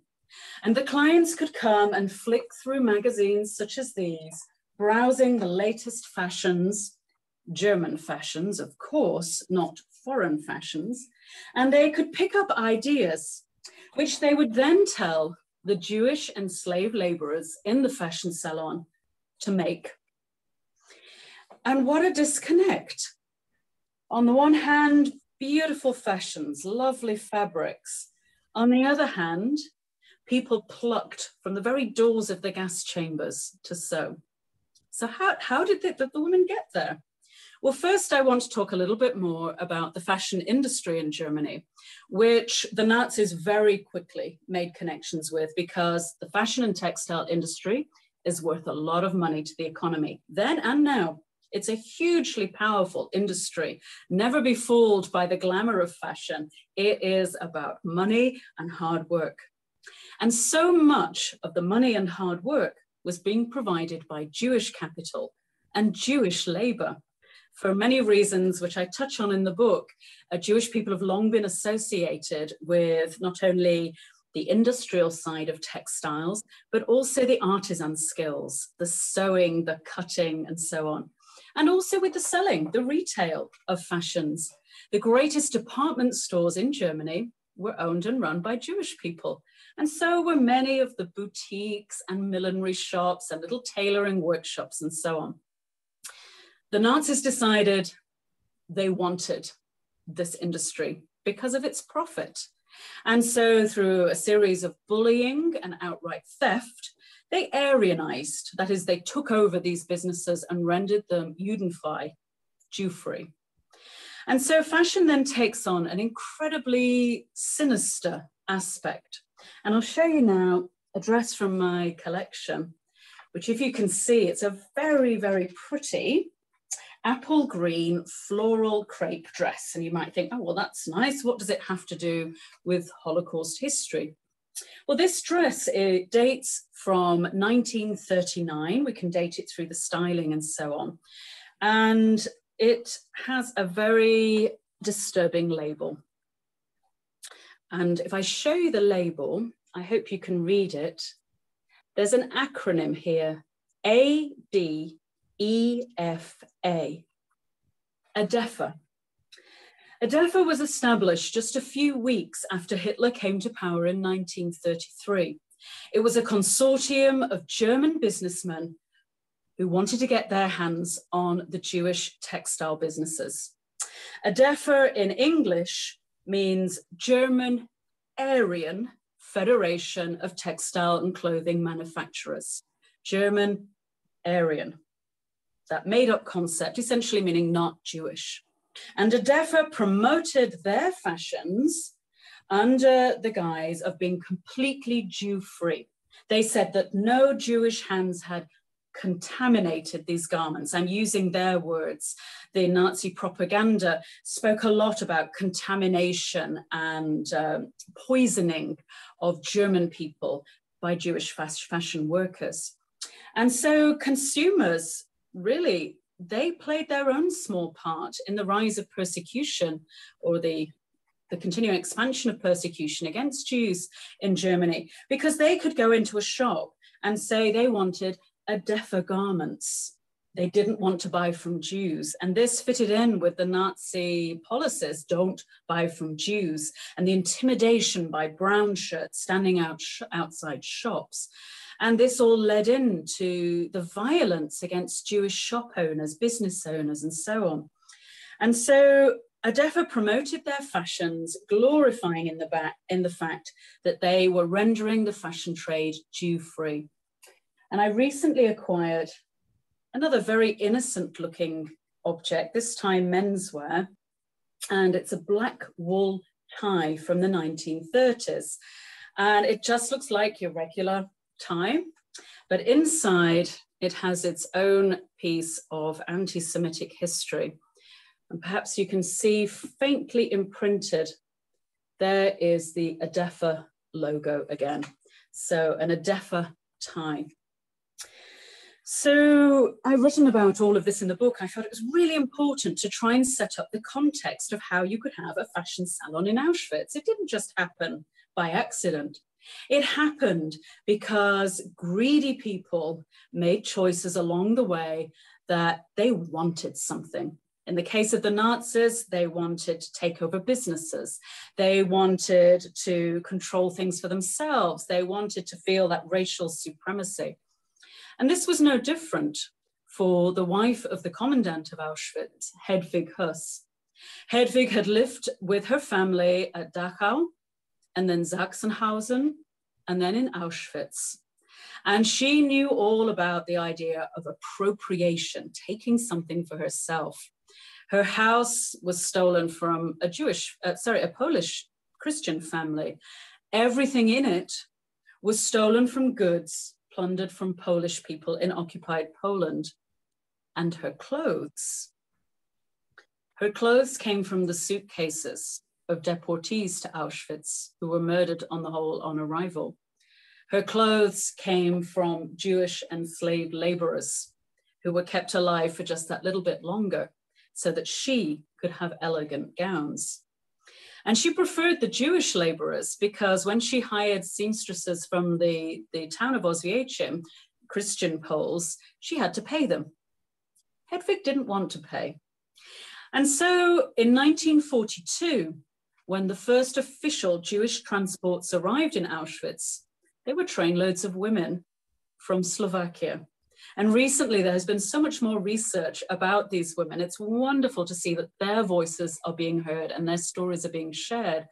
And on these transports were the, so the, the young dressmakers that I've featured in my book, including Marta Fuchs, a very talented cutter. And Marta ended up working as a sort of I don't know, general help in the Höss household, in this beautiful villa. It was paradise, Hedwig said. And Marta looked after the commandant's children. But one day Hedwig mentioned that she had some fur that needed restyling. And Marta said, I can do that. Now, she didn't say this, of course, because she wanted to help Hedwig. Hed was, was the despised SS. She said it because getting any kind of safe employment was better than working in quarries and constructions sites in Birkenau and even building the gas chambers as some of the other young Slovakian women were. And so Marta went up into the attic of the commandant's house and she was very canny. Or perhaps you don't know that word, canny, is that a bit of a British word? She was clever in a, in a very good way. And she immediately said that she needed help. And so in this way, she brought another woman in, Berta. And they said, no, they needed, they needed more help than that. And Berta was able to bring in Rojika, her 14 year old uh, niece. And so, okay, three, three people now saved sewing in Hedwig's attic. And the clothes they made were so beautiful and so stylish that other SS wives who were living in the town, they got jealous and they said they wanted fashions too. And that's why Hedwig set up a fashion salon. And it was set up in the SS administration building. I have, this is a wartime picture of the building. You can see it's a white building and the forecourt is being used there for uh, a military roll call. And here is the building now. It still stands. You can see it. If you're visiting Auschwitz main camp, it was called the Stabsgebäude, the SS admin block. And the line of windows at the bottom is the upper basement. And it was in one of these areas that the fashion salon was opened, with a cutting and sewing room and a fitting room. And here, a mere 10 minutes walk from the commandant's house, the SS wives and some SS guards came to have their clothes fitted. They came to browse the fashion magazines to have these young women sew for them. Now, I'd mentioned Hunya in Leipzig. Hunya came a little later than the other Slovakian women. She was on the last train from Leipzig. And I recently read a study of this, this last train of Jewish people from Leipzig, and it said in the study, there were no known survivors. Well, I beg to differ. Because when this train arrived in Auschwitz and the doors of the cattle car were opened, Hunya was traveling with a husband and wife. Uh, Hunya's own uh, husband was already in the concentration camp system and did not survive. But this husband and wife team were together, and the husband turned to the wife, Ruth, and said, Stick with Hunya. I've a feeling she'll make it. And he was right. Hunya had such a strong spirit. She was defiant from the get go, and she needed her spirit because, as you'll all know, I'm sure, the arrival in the concentration camp system meant having your clothes stripped from you, having your safety taken away, everything familiar. And I think that's incredibly interesting to consider then the meaning of clothes at that situation, that your clothes are so personal, aren't they? They might be something that you've made or a loved one has made for you, or that you've been on a shopping trip on the Corso in Bratislava or wherever you are. Uh, there might be something that hold memories. It might be something that you've chosen with particular care for this journey to this unknown place in the East. And clothes, as well as showing our memory, our, our individuality and holding our memories, they also give us dignity. We don't want to be in public naked. And yet, all of these new arrivals were stripped in public very brutally, their clothes taken. And that was a deliberate Nazi policy. They knew the power of clothes. They knew that if the SS guards were there with their immaculate designer uniforms, they were warm, they were smart, they looked superior. They knew it would be a visual contrast to these poor prisoners, brutalized and naked, and then put either into the humiliating striped camp uniforms or into a hodgepodge of civilian clothes in the case of these Slovakian women, into uniforms taken from Russian POWs who'd already been murdered. They were crusted with blood and feces, and they had bullet holes in. So these clothes were symbolic of the world that the Jewish prisoners had arrived in. But as the husband said to his wife, leaving the cattle car, stick with Hunya. I have a feeling she'll make it. Hunya was one of the lucky few. Although there were many, many dressmakers and tailors throughout the concentration camp system, if you didn't have luck, you were nowhere. And the luck for these young women was having connections. And I don't mean schmoozy connections, I mean connections of family and friendship, loving connections.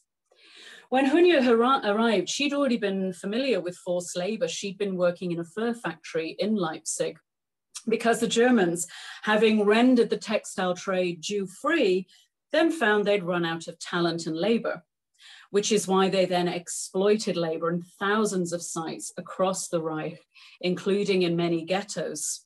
And uh, this is something that I think is really important. So I, I've written about it in the book this sense that there were no labels on the items produced in the ghettos in these forced, uh, forced labor factories. There were no labels saying made by Jews.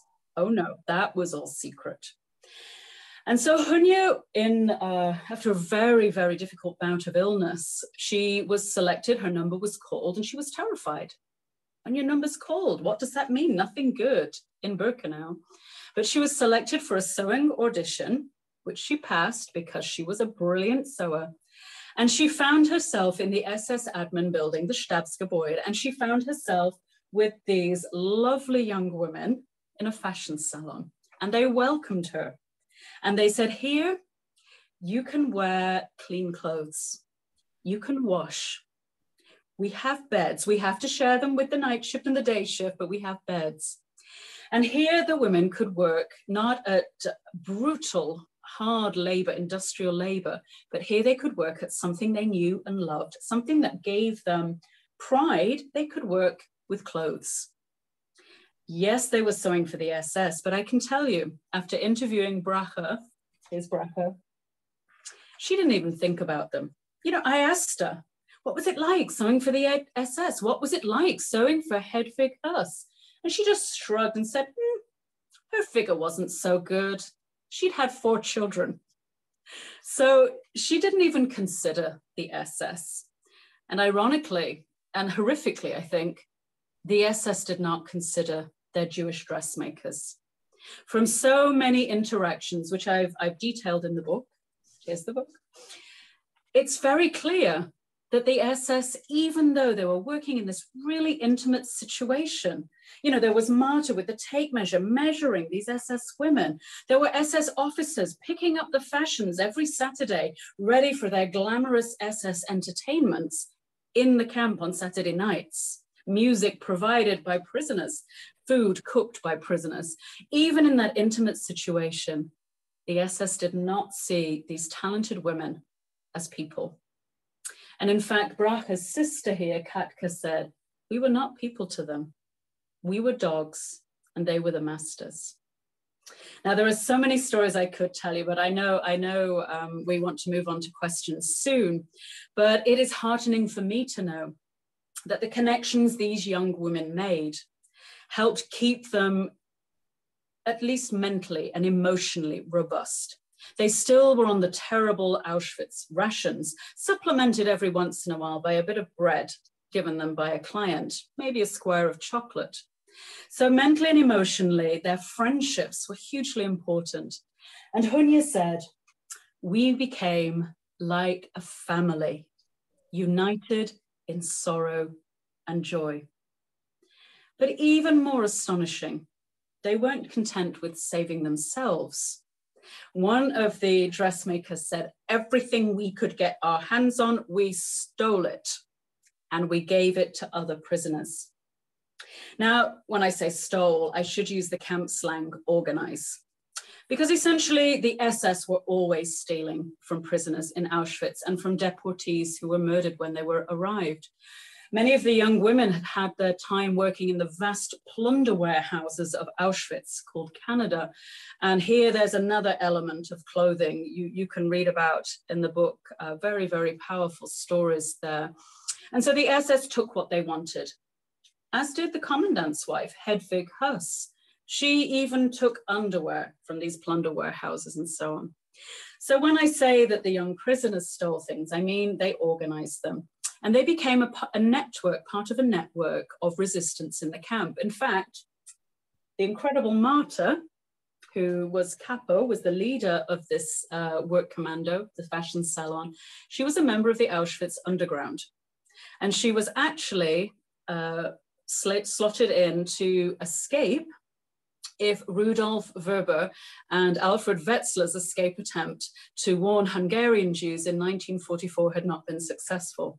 As we know, it was successful. Rudy and Freddie got out, but Marta had been slated to go next because she'd been born in Hungary, and they all wanted to tell the world what was happening. Marta was able to smuggle messages out of the camp through her contact. It really is an astonishing story, all under the noses of the SS, who had no idea. They were just coming in for their beautiful gowns and their little children's clothes for their families. Marta did eventually escape with some of the survivors. And during this escape attempt, they were all shot by Germans, and Marta was shot in the back. She survived. And if you want to know what happened to her, you have to read the book. she survived. Well, or you can just ask me, I'll tell you. And, um, several of the dressmakers did not. And so after the war, when the women were eventually liberated, having experienced both the death marches, time in Ravensbrück, and then in a terrible labor camp called Malchow, and then the return home, and then the incredibly dispiriting attempt to come back to normal in their hometowns, where of course nothing was normal. Their families had, had mainly been murdered. The towns were not necessarily welcoming of Jewish people coming back and wanting their things back but they they had to rebuild their lives. And one of the things that Hunya says Hunya survived. I think I've given that away now. Hunya said what was that she gave her testimony after the war. So that names of those who'd been shot and killed would not be forgotten. They were Lulu Lulu Grunberg Baba Teigner and Boriska Zobel amongst others and sadly of all these women the ones who were shot and killed escaping are the ones I've not yet been able to find full biographies for. So my work is continuing. And it has been, for me, an incredibly privileged, I suppose, and very moving experience as a historian, always to remember that when historians are looking at documents or photographs and so on, we're looking at the lives and fates of real people and I, I, I felt very, uh, very entwined with these stories and also very, very grateful for the families of survivors who let me into their lives and let me share the stories of their loved ones. And when I originally said, you know, to my agent, I want to write this history book about the dressmakers of Auschwitz. Do you think there'll be any interest? She said, yeah, I think, I think, she knew. And I was astonished. I was able to tell Bracha, uh, the last surviving seamstress, I went to interview her in San Francisco while visiting uh, an extremely uh, helpful archive at the Holocaust Library in San Francisco. And I said to Bracha, I said, you know, I think a lot of people are going to read your story. Now, sadly, Bracha died. She died of COVID uh, not too long after the interview. So I'm, I'm so pleased. I am so pleased that we had a, a week together to speak. And I say speak, I listened. Bracha had so much to say. What a privilege to listen to her. But the book, um, the book came out um, and, and went on the New York Times bestseller list and stayed there for six months, which means for me the joy of knowing that these women, their names will not be forgotten and their lives will not be forgotten. And I also feel that it's really important um, to, to, be aware, of course, as you will all know, there are so many voices, there are so many stories still to be told, and so many aspects of Holocaust history. Um, whether it's a personal story from your family or whether it's you know entirely different scenario, they all deserve an audience. And now I can tell you that the book uh, is to be published in 22 different languages. And I'm really pleased as well that it's going to be published in Hebrew in Israel, where many of the survivors ended up. The, of those who survived, there's Hunya, the redoubtable Hunya. And so I'll show you the last item today as I speak. Normally I speak for three weeks in a go without breathing, but I'm going to wrap it up. I'm going to show you this suit here. And this suit is the most precious thing in my collection. And I have a collection dating back to the 17th century of textiles and garments, and they've all got stories. But this is my favorite. It's a very smart, silky suit from the 1950s. And it was made by Hunya in Tel Aviv in her little apartment near the beach. And I went to visit it when I had the opportunity to go to Israel and to visit Yad Vashem and, and, and interview people and so on. And Hunya made this, she carried on sewing after the war and she, she made this for her niece, Gila. And while Hunya was sewing, she was sewing for exclusive ladies' establishments in Tel Aviv.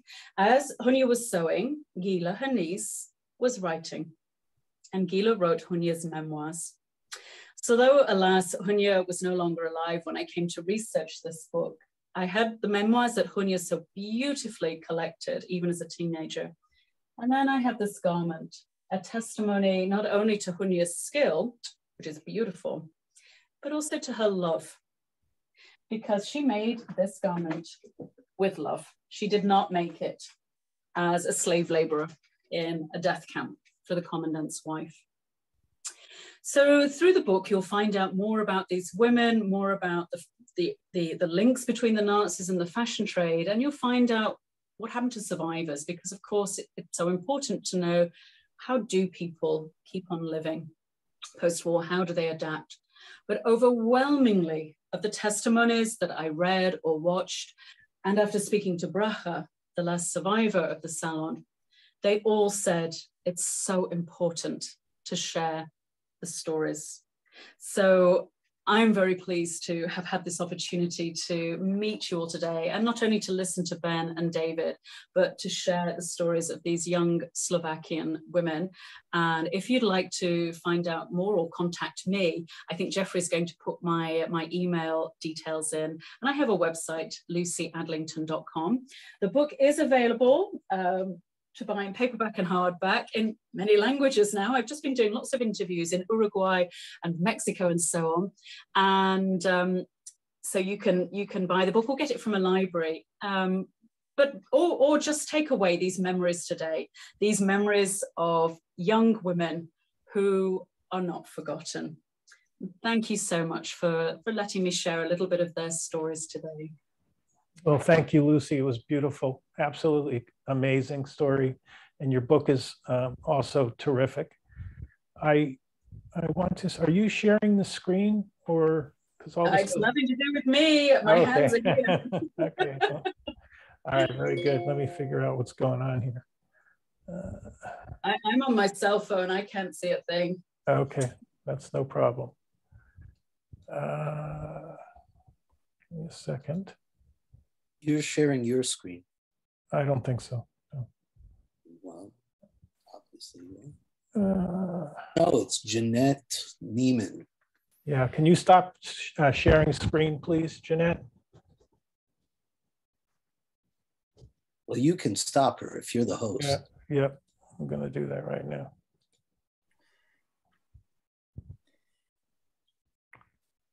Uh,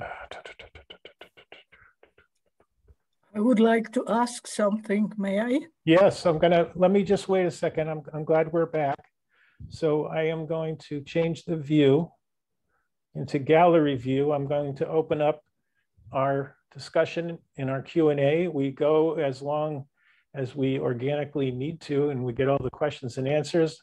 We and have, may I, we have, may I, while you're just um, doing your wonderful um, organization, can I just say that I'm working on a, a follow-on book and yes. love to hear from people. I'm writing about child um, survivors and child refugees now, and again, linking through objects that hold memories and so on. So um, finding the work, you know, one thing always leads to another, doesn't it? One connection always leads to many, many more. Thanks, yes, I just wanted to That's great. And why don't you put your information in chat um, while we're I, I talking? of Okay, think, you're- yep, so okay. you're right. you right. to free, I'm afraid. Okay, and, um, okay, so anybody, now I want to just propose that you go to the reactions button, like I am about to do, and raise your hand. I see that uh, Michaela has your hand raised, so please, Michaela, you can take the first question and present it to whoever you'd like. I would like to know what was the name of the commander who uh, hired the young ladies from Slovakia? That's the first question, because there were more commanders in Auschwitz. And the Yeah. second question, what was the maiden name of Marta? Thank you. You're welcome. So Marta is Fuchs. She was born in what was then Hungary and moved to Slovakia. After the war, she married and became Minarik. So that was her married name. Marta Fuchs is her maiden name. The commandant um, I'm speaking of is the first and longest serving commandant of Auschwitz, Rudolf Höss, who um, it was his wife Hedwig who established the salon.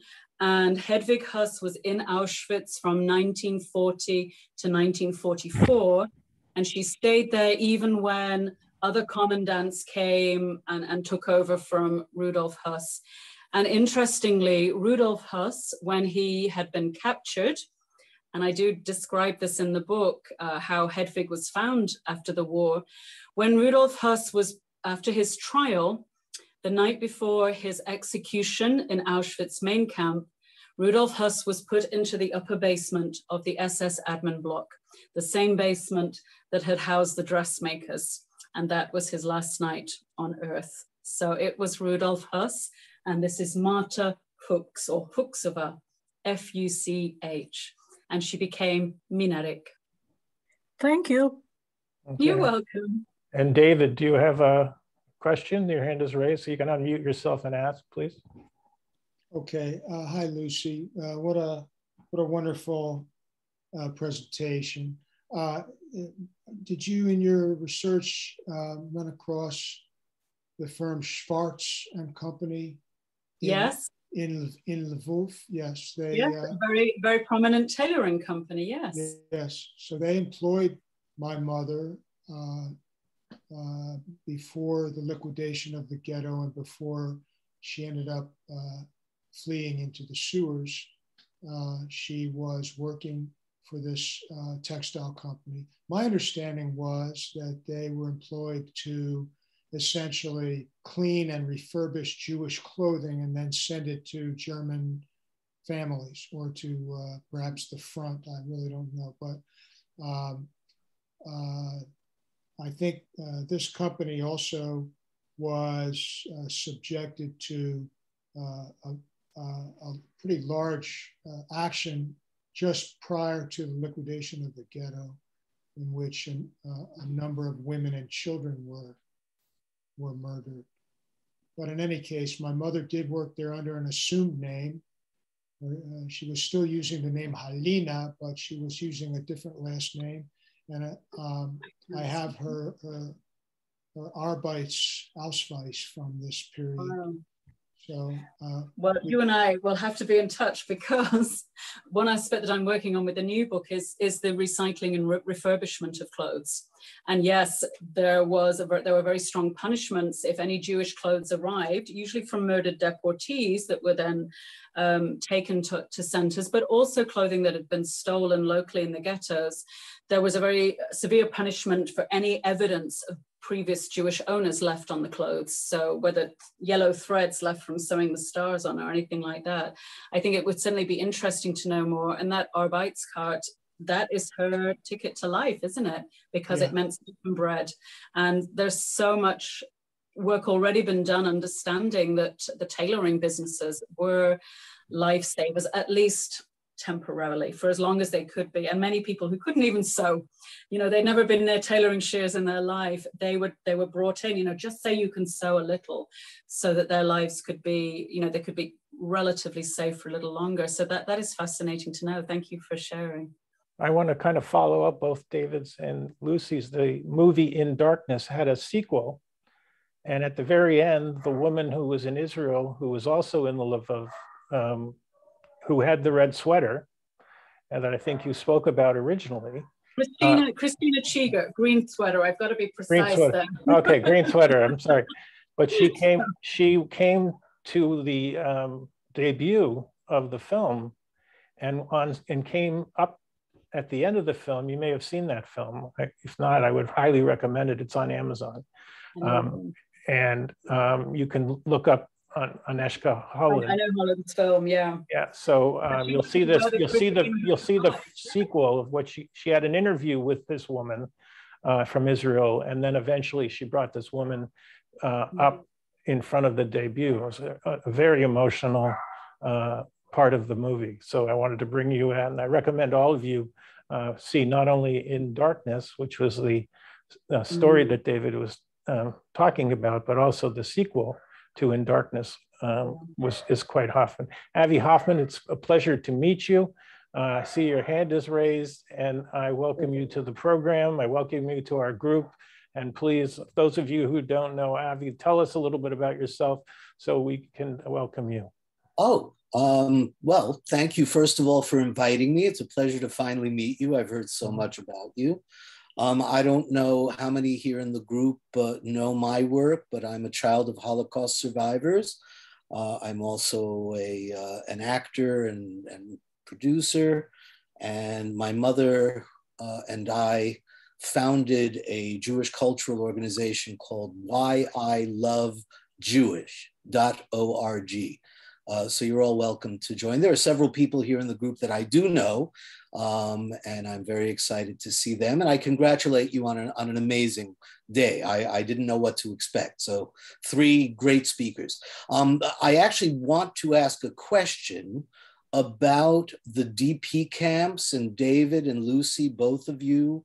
Um, I am, I've done a lot of work in Holocaust education and awareness. Um, but one of the areas that I feel has been slightly neglected, and I now have a, a an archive that I'm working on uh, that deals extensively with the period immediately following the war from 1945 until 1950 in the DP camps.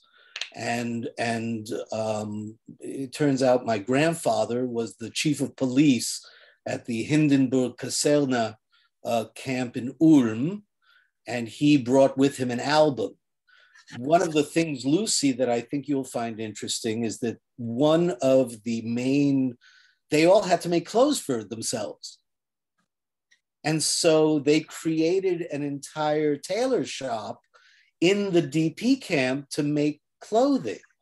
I'm so, coming round to your house because I'm just writing about this right now. DP camp occupational therapy and skills gaining, the clothing, the tailoring, the knitting. We're going to be best friends. Oh, I hope so. I, I hope so. I look forward to that very much. Um, and so, you know, I just was very curious whether you had any insights into the post-war period where all these survivors who you know thankfully had survived the camps and those who were escaping from the forests and the partisans and they all kind of congregated into these you know thousands of, of camps. Um, my mother who was professor of yiddish at columbia for 25 years um, and a journalist as well when she was nine years old, she kept a journal of all the songs that were sung in the DP camp. And so those two artifacts are now becoming a, a very big central part of, of a big research project, um, which will probably culminate in a Broadway musical. Um, in any event, uh, just curious, David, if you have any insight to the DP camps. And I Luke, do. I do. Please, anything you know, and sure. I, will put my email into um, the chat so we can communicate direct. Well, I can tell you uh, very briefly that my mother did uh, spend a brief period in a DP camp uh, in Prague called Lubetin. Uh, this was uh, August and September of 1946, um, after having survived uh, in the sewers in, in Lviv. And then uh, she remained in Prague and then ended up uh, going to Karlovy Vary, which is also known as Carlsbad, and ended up flying to uh, LaGuardia Airport uh, from Prague in, uh, in the beginning of 1947. So I don't know, I don't have too many uh, uh, details about her time uh, in, uh, in the DP camp in Prague. I do have a few bits of information which I'd be delight, delighted to share with you.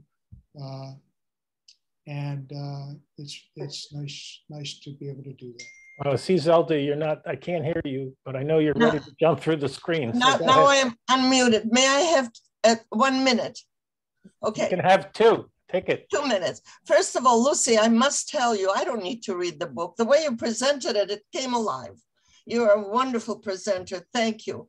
And of course, the story is unbelievable. We learn each each day, we learn something new, what the Holocaust was all about. But I also want to tell you, Avi Hoffman, Avi Hoffman is a treasure to the Jewish people. He is a composer, an actor, a singer, a comedian on Broadway. He is the he, Mameloshen. You don't know. If you want to appreciate Yiddish, you have to listen to Avi. I'm so glad to see you, Avi. You too, It's a blessing. Thank you. Interesting enough, I talked to Norman yesterday. So Oh, really? It's interesting We're reconnecting. It's Oh, much- lovely, lovely to see you. And- And what I'm learning is that this world that we live in is very, very close. It Yeah. is, and we're able to bring it together. We have multiple countries on Zoom here today. And it's really a mitzvah that we can do this with modern technology. Abe, you have a question. Oh, um, may, sorry, before another question, um, I, I brief, briefly wanted to say something to Avi about the DP camps. Is that okay? We've got time. We have plenty of time. This doesn't end until we finish talking. You kidding? Oh, I need a cup of tea. I'm English. I have to have a cup of tea every I, I don't know that we'll ever finish talking. no, we, we, we should be in touch, I'm sure. But I, I just wanted to say that most of the um, women from Czechoslovakia um, that I've been writing about, they made their own way back. And so they weren't in the DP camps as such. But I'm very interested in the way that people pick up their lives after the war. And I know that one of the first things that these young women looked out for when they got back home was a sewing machine. Uh, Hunya also attempted to get back some of her family property as well with uh, mixed success. But in the DP, camps, I've been trying to gather information about the ORT um, workshops designed to help people gain qualifications and skills and experience.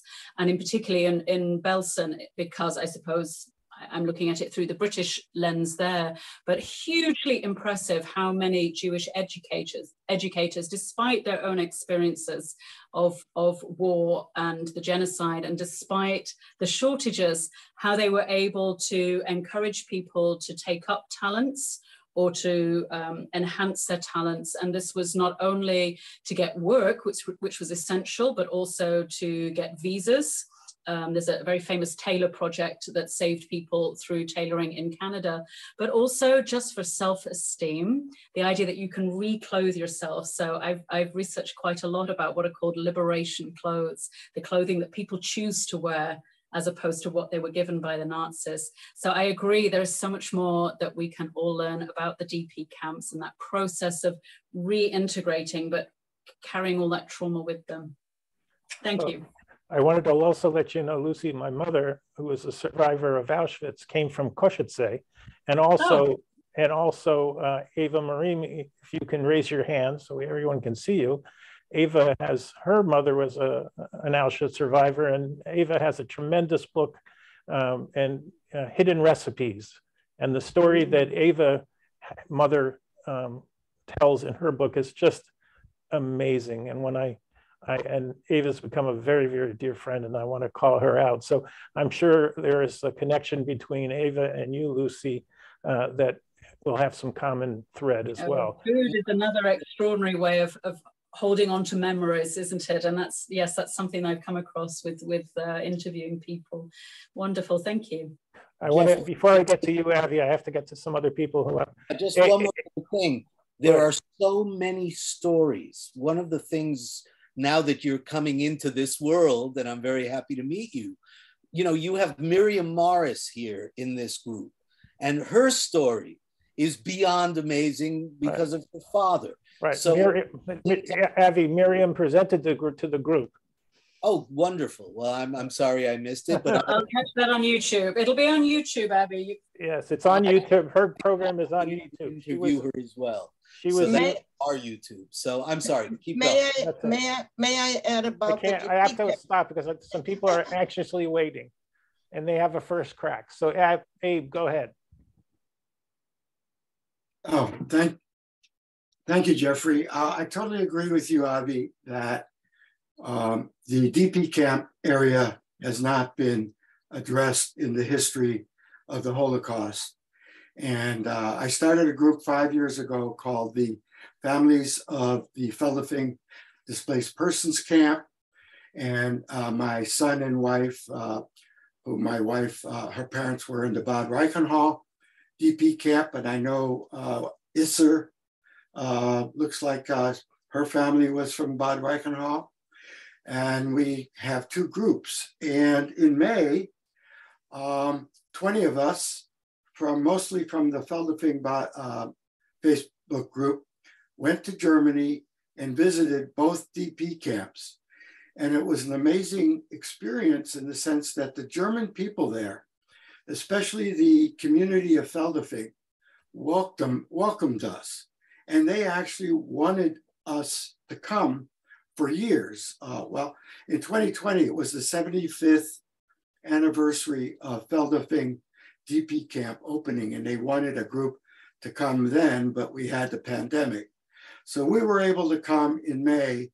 And um, I'd love to tell a story, Jeffrey. I know I'm your, on your list uh, of talking, but uh, I totally agree. There's so much more to talk about about the DP camp because I see that as the beginning of life for Holocaust survivors and the beginning of life for people like me and others that lost grandparents and everybody else. So thank you, Avi, and uh, let's let's keep that story alive. Okay. And Jill, go ahead. You unmute yourself and you're next. Julia, you, can you make yourself louder? Okay, um, can you hear me? It's hard. Uh, It's hard. Um, is that better? Try it. Go ahead. Okay. Um, my question is for Lucy. Um, I was wondering if Hunya's um, post-war dress, if it has a label on the inside, if they she was able to put a label on the back of it. Thank you. I, Did you hear that? Yes, I did. So you're asking can you if the, you if the garment has a label inside it, which is a very pertinent question given the ADEFA labels that were to emphasize not Jewish, and then no labels in the camps. And to my knowledge, none of the clothes made in the fashion salon survive, but we wouldn't know because they had no labels, even though they were being sent to Berlin in some cases to, to the elite SS women in Berlin. But this garment does not have a label because Hunya made it. She basically upcycled it from a dress. She had a dress. Um, you know, clothing was, in some cases, it was still hard to come by in the 1950s in Israel. There was still a lot of austerity. So when Hunya's niece Gila needed a new outfit, Hunya converted one of her dresses into the suit and she wasn't making it to sell so she didn't she didn't put a label in it and i think that's really poignant isn't it that that um, without the story of this dress you would never know it so it's so precious. But Hunya did after the war she worked for a company established in israel by leah gottlieb Gottex swimwear. And i deliberately bought a piece of Gottex swimwear from this era thinking well i don't know if Hunya made it but she could have done. And it certainly makes me reflect a lot on, you know, it's worth remembering and respecting who makes our clothes, even though the label doesn't tell us. I hope that answers your question. Okay, Zelda, you're up. Actually, it's not about tailoring. You were talking about the DP camps, and this is a most unusual fact. In Stuttgart, where I was at the age of 11, 12, and 13, we had a Jewish ballerina from Warsaw who was teaching us ballet at Beit Bialik's school. Mm. Now, this is something that was happening in DP camps just a couple of years after the war. Ruth, as a, as a sur child survivor, do you have any comments? You have to unmute yourself, Ruth.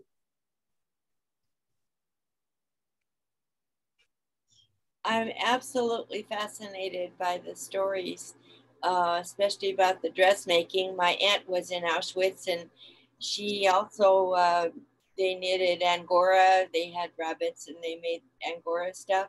Oh and my goodness! I'm sorry. I'm I'm barging in because I'm trying to find out about the Angora Rabbit program in Auschwitz. So it would be amazing to be able to learn more. Her book is uh, is Tapestry of Hope. Tapestry of Hope uh, by Alice Kern, and I'd be glad to send you a copy, dear. Uh, All right, be glad to order one if it's available online.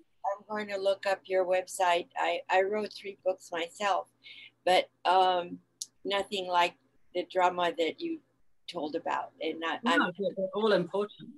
Very anxious to read the book and find out more about this, and especially oh. because I, I my aunt's story is is fits into this. Her life was prolonged by the fact that she could knit, and oh. there there was. Yeah I'm sorry. I'm just so, I've spent the entire day reading about this subject, and then you're speaking to me, and again, it reminds me that these are people. You know, they're very dear people to you, and if Himmler, Heinrich Himmler hadn't had such an obsession with Angora, he wouldn't have started the rabbit program. And it was a big part of the agricultural works in Auschwitz. Well, she was just a young girl, so she didn't really understand the background or anything. She just wrote no. her memories of.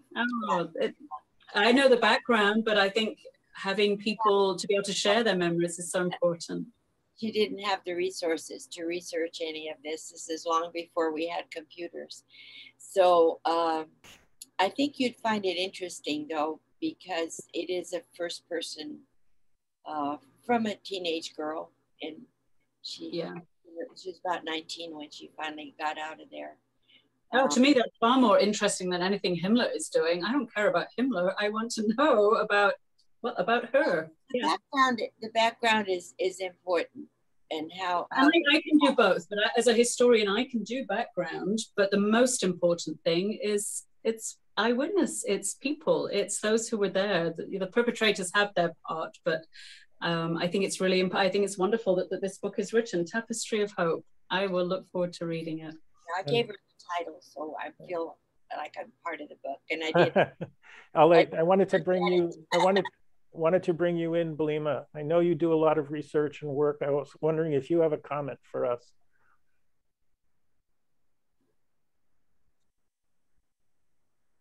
Well, I was just amazing. Where are you calling? Where, where, where, are you zooming from so we all know? I'm zooming from Brazil, from South Brazil, from a city called Curitiba. Okay, we share our life experiences here. David, I really, uh, I am very touched with your story because we have so many similarities going through life, right? And Lucy, your book is just amazing. There is a translation in Portuguese in your book, and it really makes me feel uh, speechless when I heard you talking the way you talk. You live your book, right? It gives you, you give life to your book. It's really, really amazing. I do quite a lot of research in different fields. I don't know if those people oh, here know. I am a researcher for Brazilians in the Holocaust. People never knew about it. There are plenty of South Americans killed in the Holocaust. There are plenty of South Americans in resistance groups. So I might be uh, publishing my book in Portuguese. Good. Yes, do it, do it. Quite soon. But I'm having a very difficult time in the publishing houses. This is not very easy, right? But I won't give up. It's just, just like your research is something completely unknown for the world, right? So we have to keep on going, researching. Every day we have something new coming up, right? And it, it means that it's not one story for the Holocaust. There are millions of stories and artifacts from the Holocaust. And we need to keep this light going on. I, uh, I want to respond. I will be happy to interview you for the Obligations of Memory podcast, and I will get your story started. So we'll we'll connect. Now, Abby, Abby, go ahead. Second. Abby, go ahead. You have your hand raised. I was going to say I'll happily be second, Blima. Okay. All right. All right. Never give up. Never give Thank up. you, thank you. Very is important. I wish you Um, so much success. Jeffrey, would it be possible for me to share my screen real quick? Surely, I'd like go to ahead. show Lucy something and the rest of you. Sure. Great. Oh, you have to allow me to. You have to allow screen sharing. Okay, we'll we'll do. Hold on. Thank you, Lucy. I'm going to show you four images. I'm getting excited.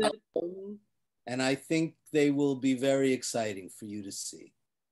Let me see if I can share. There you go. So ah. this is image number one.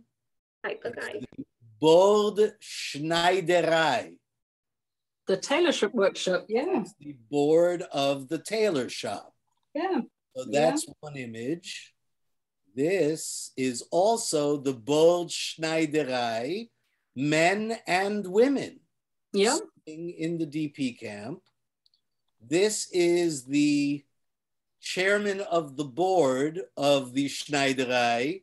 His name was Landau. And, and this is the board of the Schneiderei of the tailor shop. And I'm guessing this is materials that they were using to make the clothing. It looks like a cutter's workshop. Yes, I believe so. I yeah, it's, my screen is really, really small, but yeah, they they were able to take up to 16 layers of fabric, and they when they had, I mean, it's such a skilled job. Fantastic! This is incredible. I need to know, and and I won't take up all the time now, but I need to know more about the provenance of your album and your work. It just sounds fascinating. Give me your email.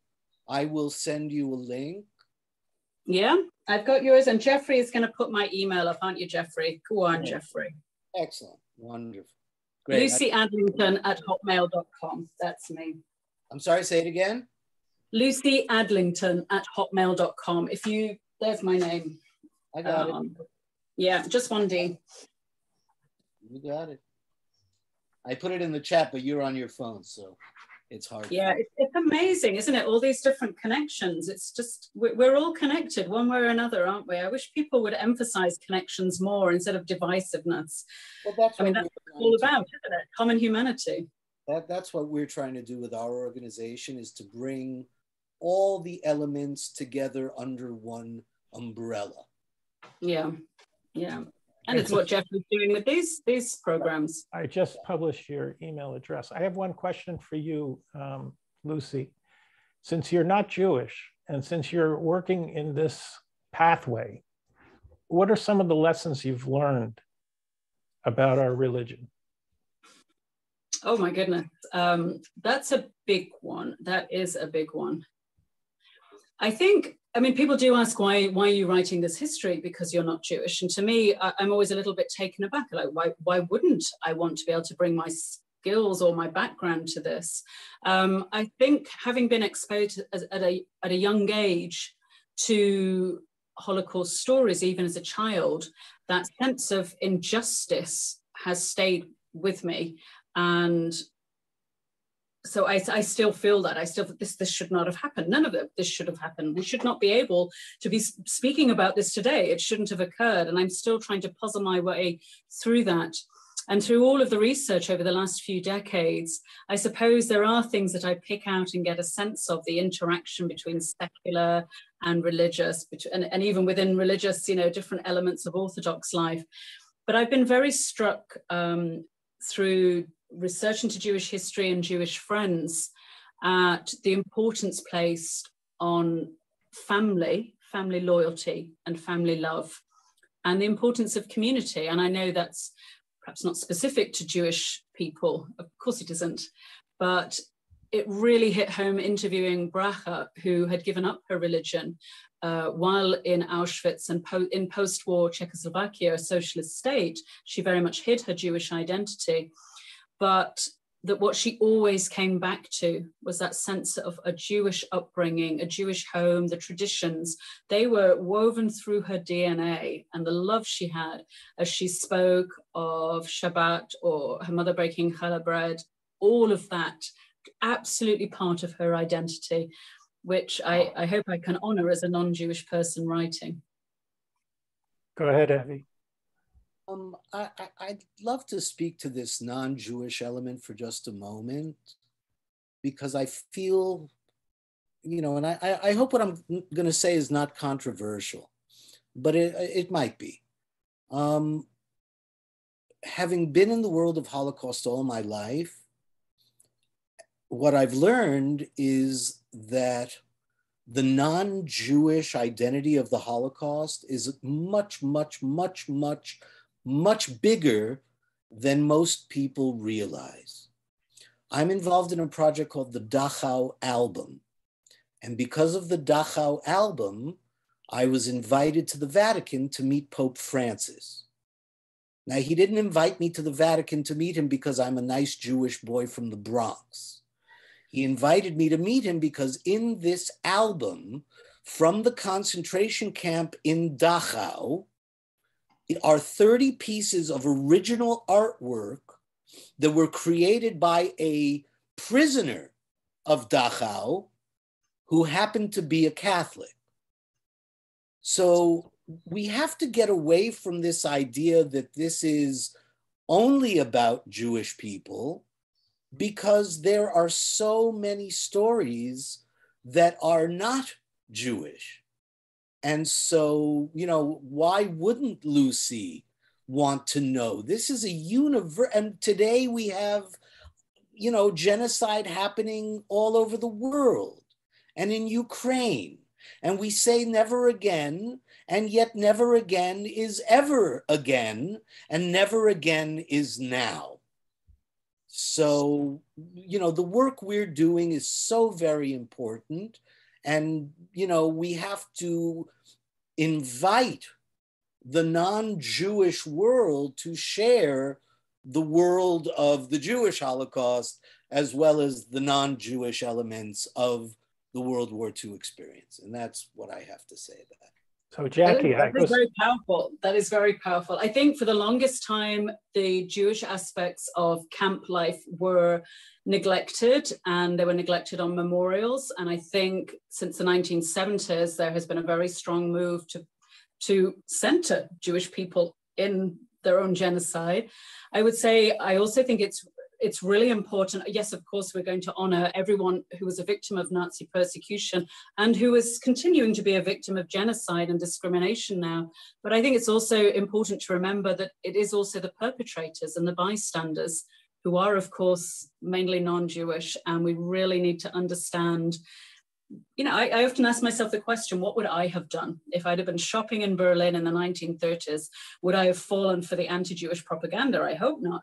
Would I have resisted the Nazis by shopping in a Jewish shop, even though there were stormtroopers outside? So I think, yes, what Avi said is very powerful. We have to humanize it while not forgetting the very specific Jewish element of the Shoah. Yeah, and I want to just, not to be defensive, uh, the group opened a year ago we have over 3,500 members worldwide. This, is a, this group is available to Jews and non-Jews, and we have many non-Jews in the group. But I have to also tell you how divisive Jew on Jew discussion is within our group, and it is intolerable. And I will have a zero tolerance policy for it. So I've been waiting for Jackie to raise her hand. She has raised her hand, and I want to introduce my good friend. Jackie is a child during the Holocaust from Tunisia, um, and she has some projects. One of them is called We Are the Tree of Life, which is coming out in a film. So Jackie, I don't I don't know what you're going to say, but I'm going to give you a plug. So go ahead, tell us uh, what you want to talk about. First of all, I want to say thank you to you, Jeffrey, for the magnificent work that you are doing, and to everybody participating, and to the presenters, and uh, and for the success that you are developing with that. I would like also to say thank you to Avi. Avi, I send you. Uh, yes, yes, and I will tell you why. Because Jeffrey just mentioned we are the tree of life. You have expressed this last few one minute or two the real mission of we are the tree of life. And uh, and i think that what you have expressed is the most important thing and the the directions that we have to take today. Uh, congratulations on meeting the pope. And congratulations on identifying why you have been able to meet with the pope that means we have 60 million people who died during World War II, 20 millions of Soviets. We are teaching, we are developing curriculum, you are creating, we creating education.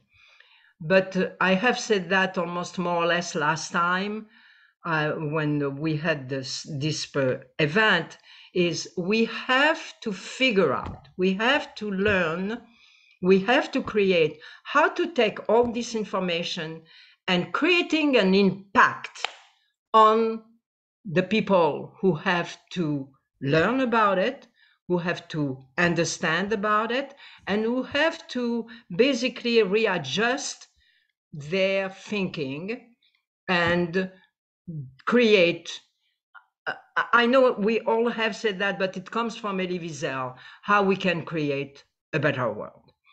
You have mentioned Ukraine. And again, no politics, and I am not a politician. I don't understand anything about politics, but we have a humanitarian crisis.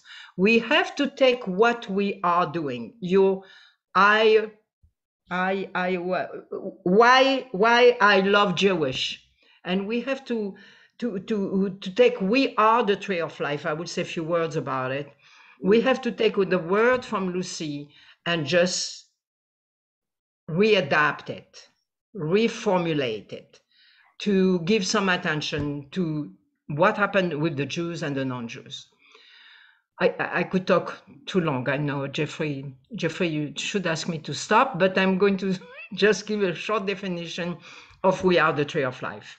Uh, it is an initiative that I developed two and a half years ago in San Diego, and it is giving um, a resurgence of all the performing arts, which has created by inmates in concentration camp, in DPs, in ghettos, anywhere, and how those inmates, as survivors or are being exterminated have been able to give themselves some survival, give themselves a possibility to face the horrors that they were living by referring to their own skills, being a musician, being a poet, being a dancer. We talk about dancers. You know, uh, there is the mm, we we put all that together within a movie that we called Carry On, presented by We Are the Tree of Life. And uh, fortunately, I am uh, able to, last year in 2001, to develop a number of programs at our Lawrence Family Jewish Community Center, and I'm doing it this year. And each program is related to one to dance, one to poetry, one to music. And in music, I am a little bit fighting, I have to say that, my team by saying, I want to present Olivier Messiaen. Olivier Messiaen, it's hard music. It's not Chopin. okay. But he is a non-Jew, very successful man who survived and who was in camp and suffered tremendously as a Christian. And when in camp as a Christian, he created um, incredible music that, that, in in uh, in uh, dedication no in in in in to the christ. I mean, as a christian and i want to present this program at our jewish community. The other point that i would like to do is to say if i may very very very respectfully is we we all need to find all those elements of education transfer them, readjust them, remonitor them to be able to teach them and to create this better world, as I say, of Elie Wiesel, as he defined it. Tell us who's in the who's your team. Okay, I uh, I have uh, this movie. It's very interesting. We did this movie in two and a half years, just after the COVID, and uh, it was uh, a friend of mine, an artist, myself, in my home with a producer by the name of Jim Burkett, and Jim uh, James uh, Clint Clint Burkett, and was absolutely incredible. And uh, join us later on was Alan Markovitz, who is an IMAX produ producer for these last 30 years. I am currently trying to work with Yad Vashem in taking over this project or I'm and and developing it. And uh, I came up with an with an idea to say I'm lucky to have a guy like an IMAX producer. How can we create an alliance and do an IMAX movie today between an organization such as Yad Vashem or the Washington Museum and make it an IMAX movie which can be exposed to the whole world? The point that we have done for so many years is to address only our community we have raised our children, we have created an awareness among many, many Jewish communities. But, I, I, and I don't know how to do it, guys. It's not that I'm trying to direct anybody, but how can we find a way all together to send this message, to, to have a non Jew understanding what we have lived? And today we have non Jews and we have Muslims who are living the horrors of what we can call a genocide and that we don't want to call as a genocide. All right, hold on a second. I want to let everyone know that Jackie is going to be presenting in September with Sammy Steigmann, who is also a survivor uh, in our September program. So there'll be a lot more for Jackie to talk about. I also saw a hand somewhere. Uh, I saw Ruth, you're waving at me. So if you are on the mic, go ahead. Uh, I just wanted to say that I have been speaking since 1983 to mostly students in school and telling them my little story of having survived in Vienna. I have only been asked maybe once during that whole time to speak to a Jewish group. The Jewish schools in Portland and around uh, California here have never invited me. I've talked only to uh, middle schools and high schools and maybe a church group here and there. And I've often brought this up and I have an answer for anyone. Why aren't the Jewish organizations asking for speakers that remember the Holocaust or have survived? Interesting.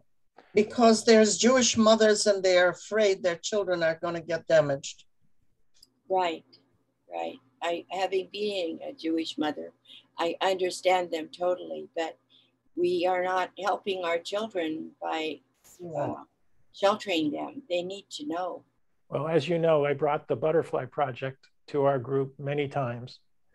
And the Butterfly Project is designed to go to Jewish schools and non-Jewish schools and to present the Holocaust. So there, it is happening. I don't know why it's not happening in Oregon, but certainly uh, there are Jewish uh, schools listening and bringing students, bringing speakers to those schools as well as non-Jews. They created a petition. There should be a mandate in all 50 states, and there is not. Okay, I, I want to give this, I want to give the last question to my good friend, uh, Judith up there in the corner up here. So raise and unmute yourself and you'll have the last question. We are going way over time. So uh, this program is almost three hours into the program. So this will be the last question. Sorry, Jackie. Thank you so much, Jeff, for everything that you're doing. This program has been absolutely wonderful. All the presenters and, and all the people responding to the presenters, amazing. I just would like to pull together a few threads that were evoked in me from what was said that um, for the creatives and the, and this is a lot about creativity, not just sewing is also creating. And um, uh, my mother was in Feldafing and uh, while she was there, she was taught a song by her cousin, uh, one of the Ziegelbaum brothers, who, who learned, there was a very famous Yiddish opera, operetta writer. He wrote plays and movies and he, his most famous song was named Ghetto. And um, my, they, my, the, my cousin taught it to my mother. And then many years later, and she would sing it at Holocaust memorials and various things.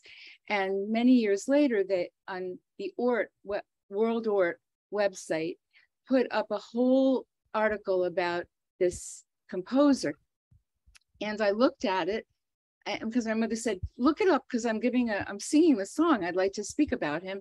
And I see they don't have the song they have all these uh, opera singers singing various songs from different Jewish writers. So I contacted the, the um, professor who is running the project. I said, you know, not only do I have the lyrics and the translation and the transliteration, but I also have a recording of my mother singing it at the Holocaust Museum in Washington, where they honored my family. So she said, "Great, you know." I had I had a broadcast quality recording that my producer made from the videotape. You know, it's a whole a lot goes into it. So it's up right now in World Ort. That's Holocaust, you know, dot world, whatever mm. it is, the the website, and that was because of you know we we we preserved a piece of art that wouldn't have been preserved because my mother heard it in Feldafing and kept it.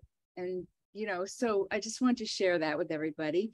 And um, the other thing I want to share is that um, my father was also trained as a tailor. I wasn't sure exactly where he was trained but when we later when I was growing, I was a little girl, we lived on a an egg farm, a chicken farm in New Jersey. And my father worked as a tailor in New York in the garment industry. And he worked for a company called Originala, which made, if you want to call it copies, but there was all the famous fashion designers.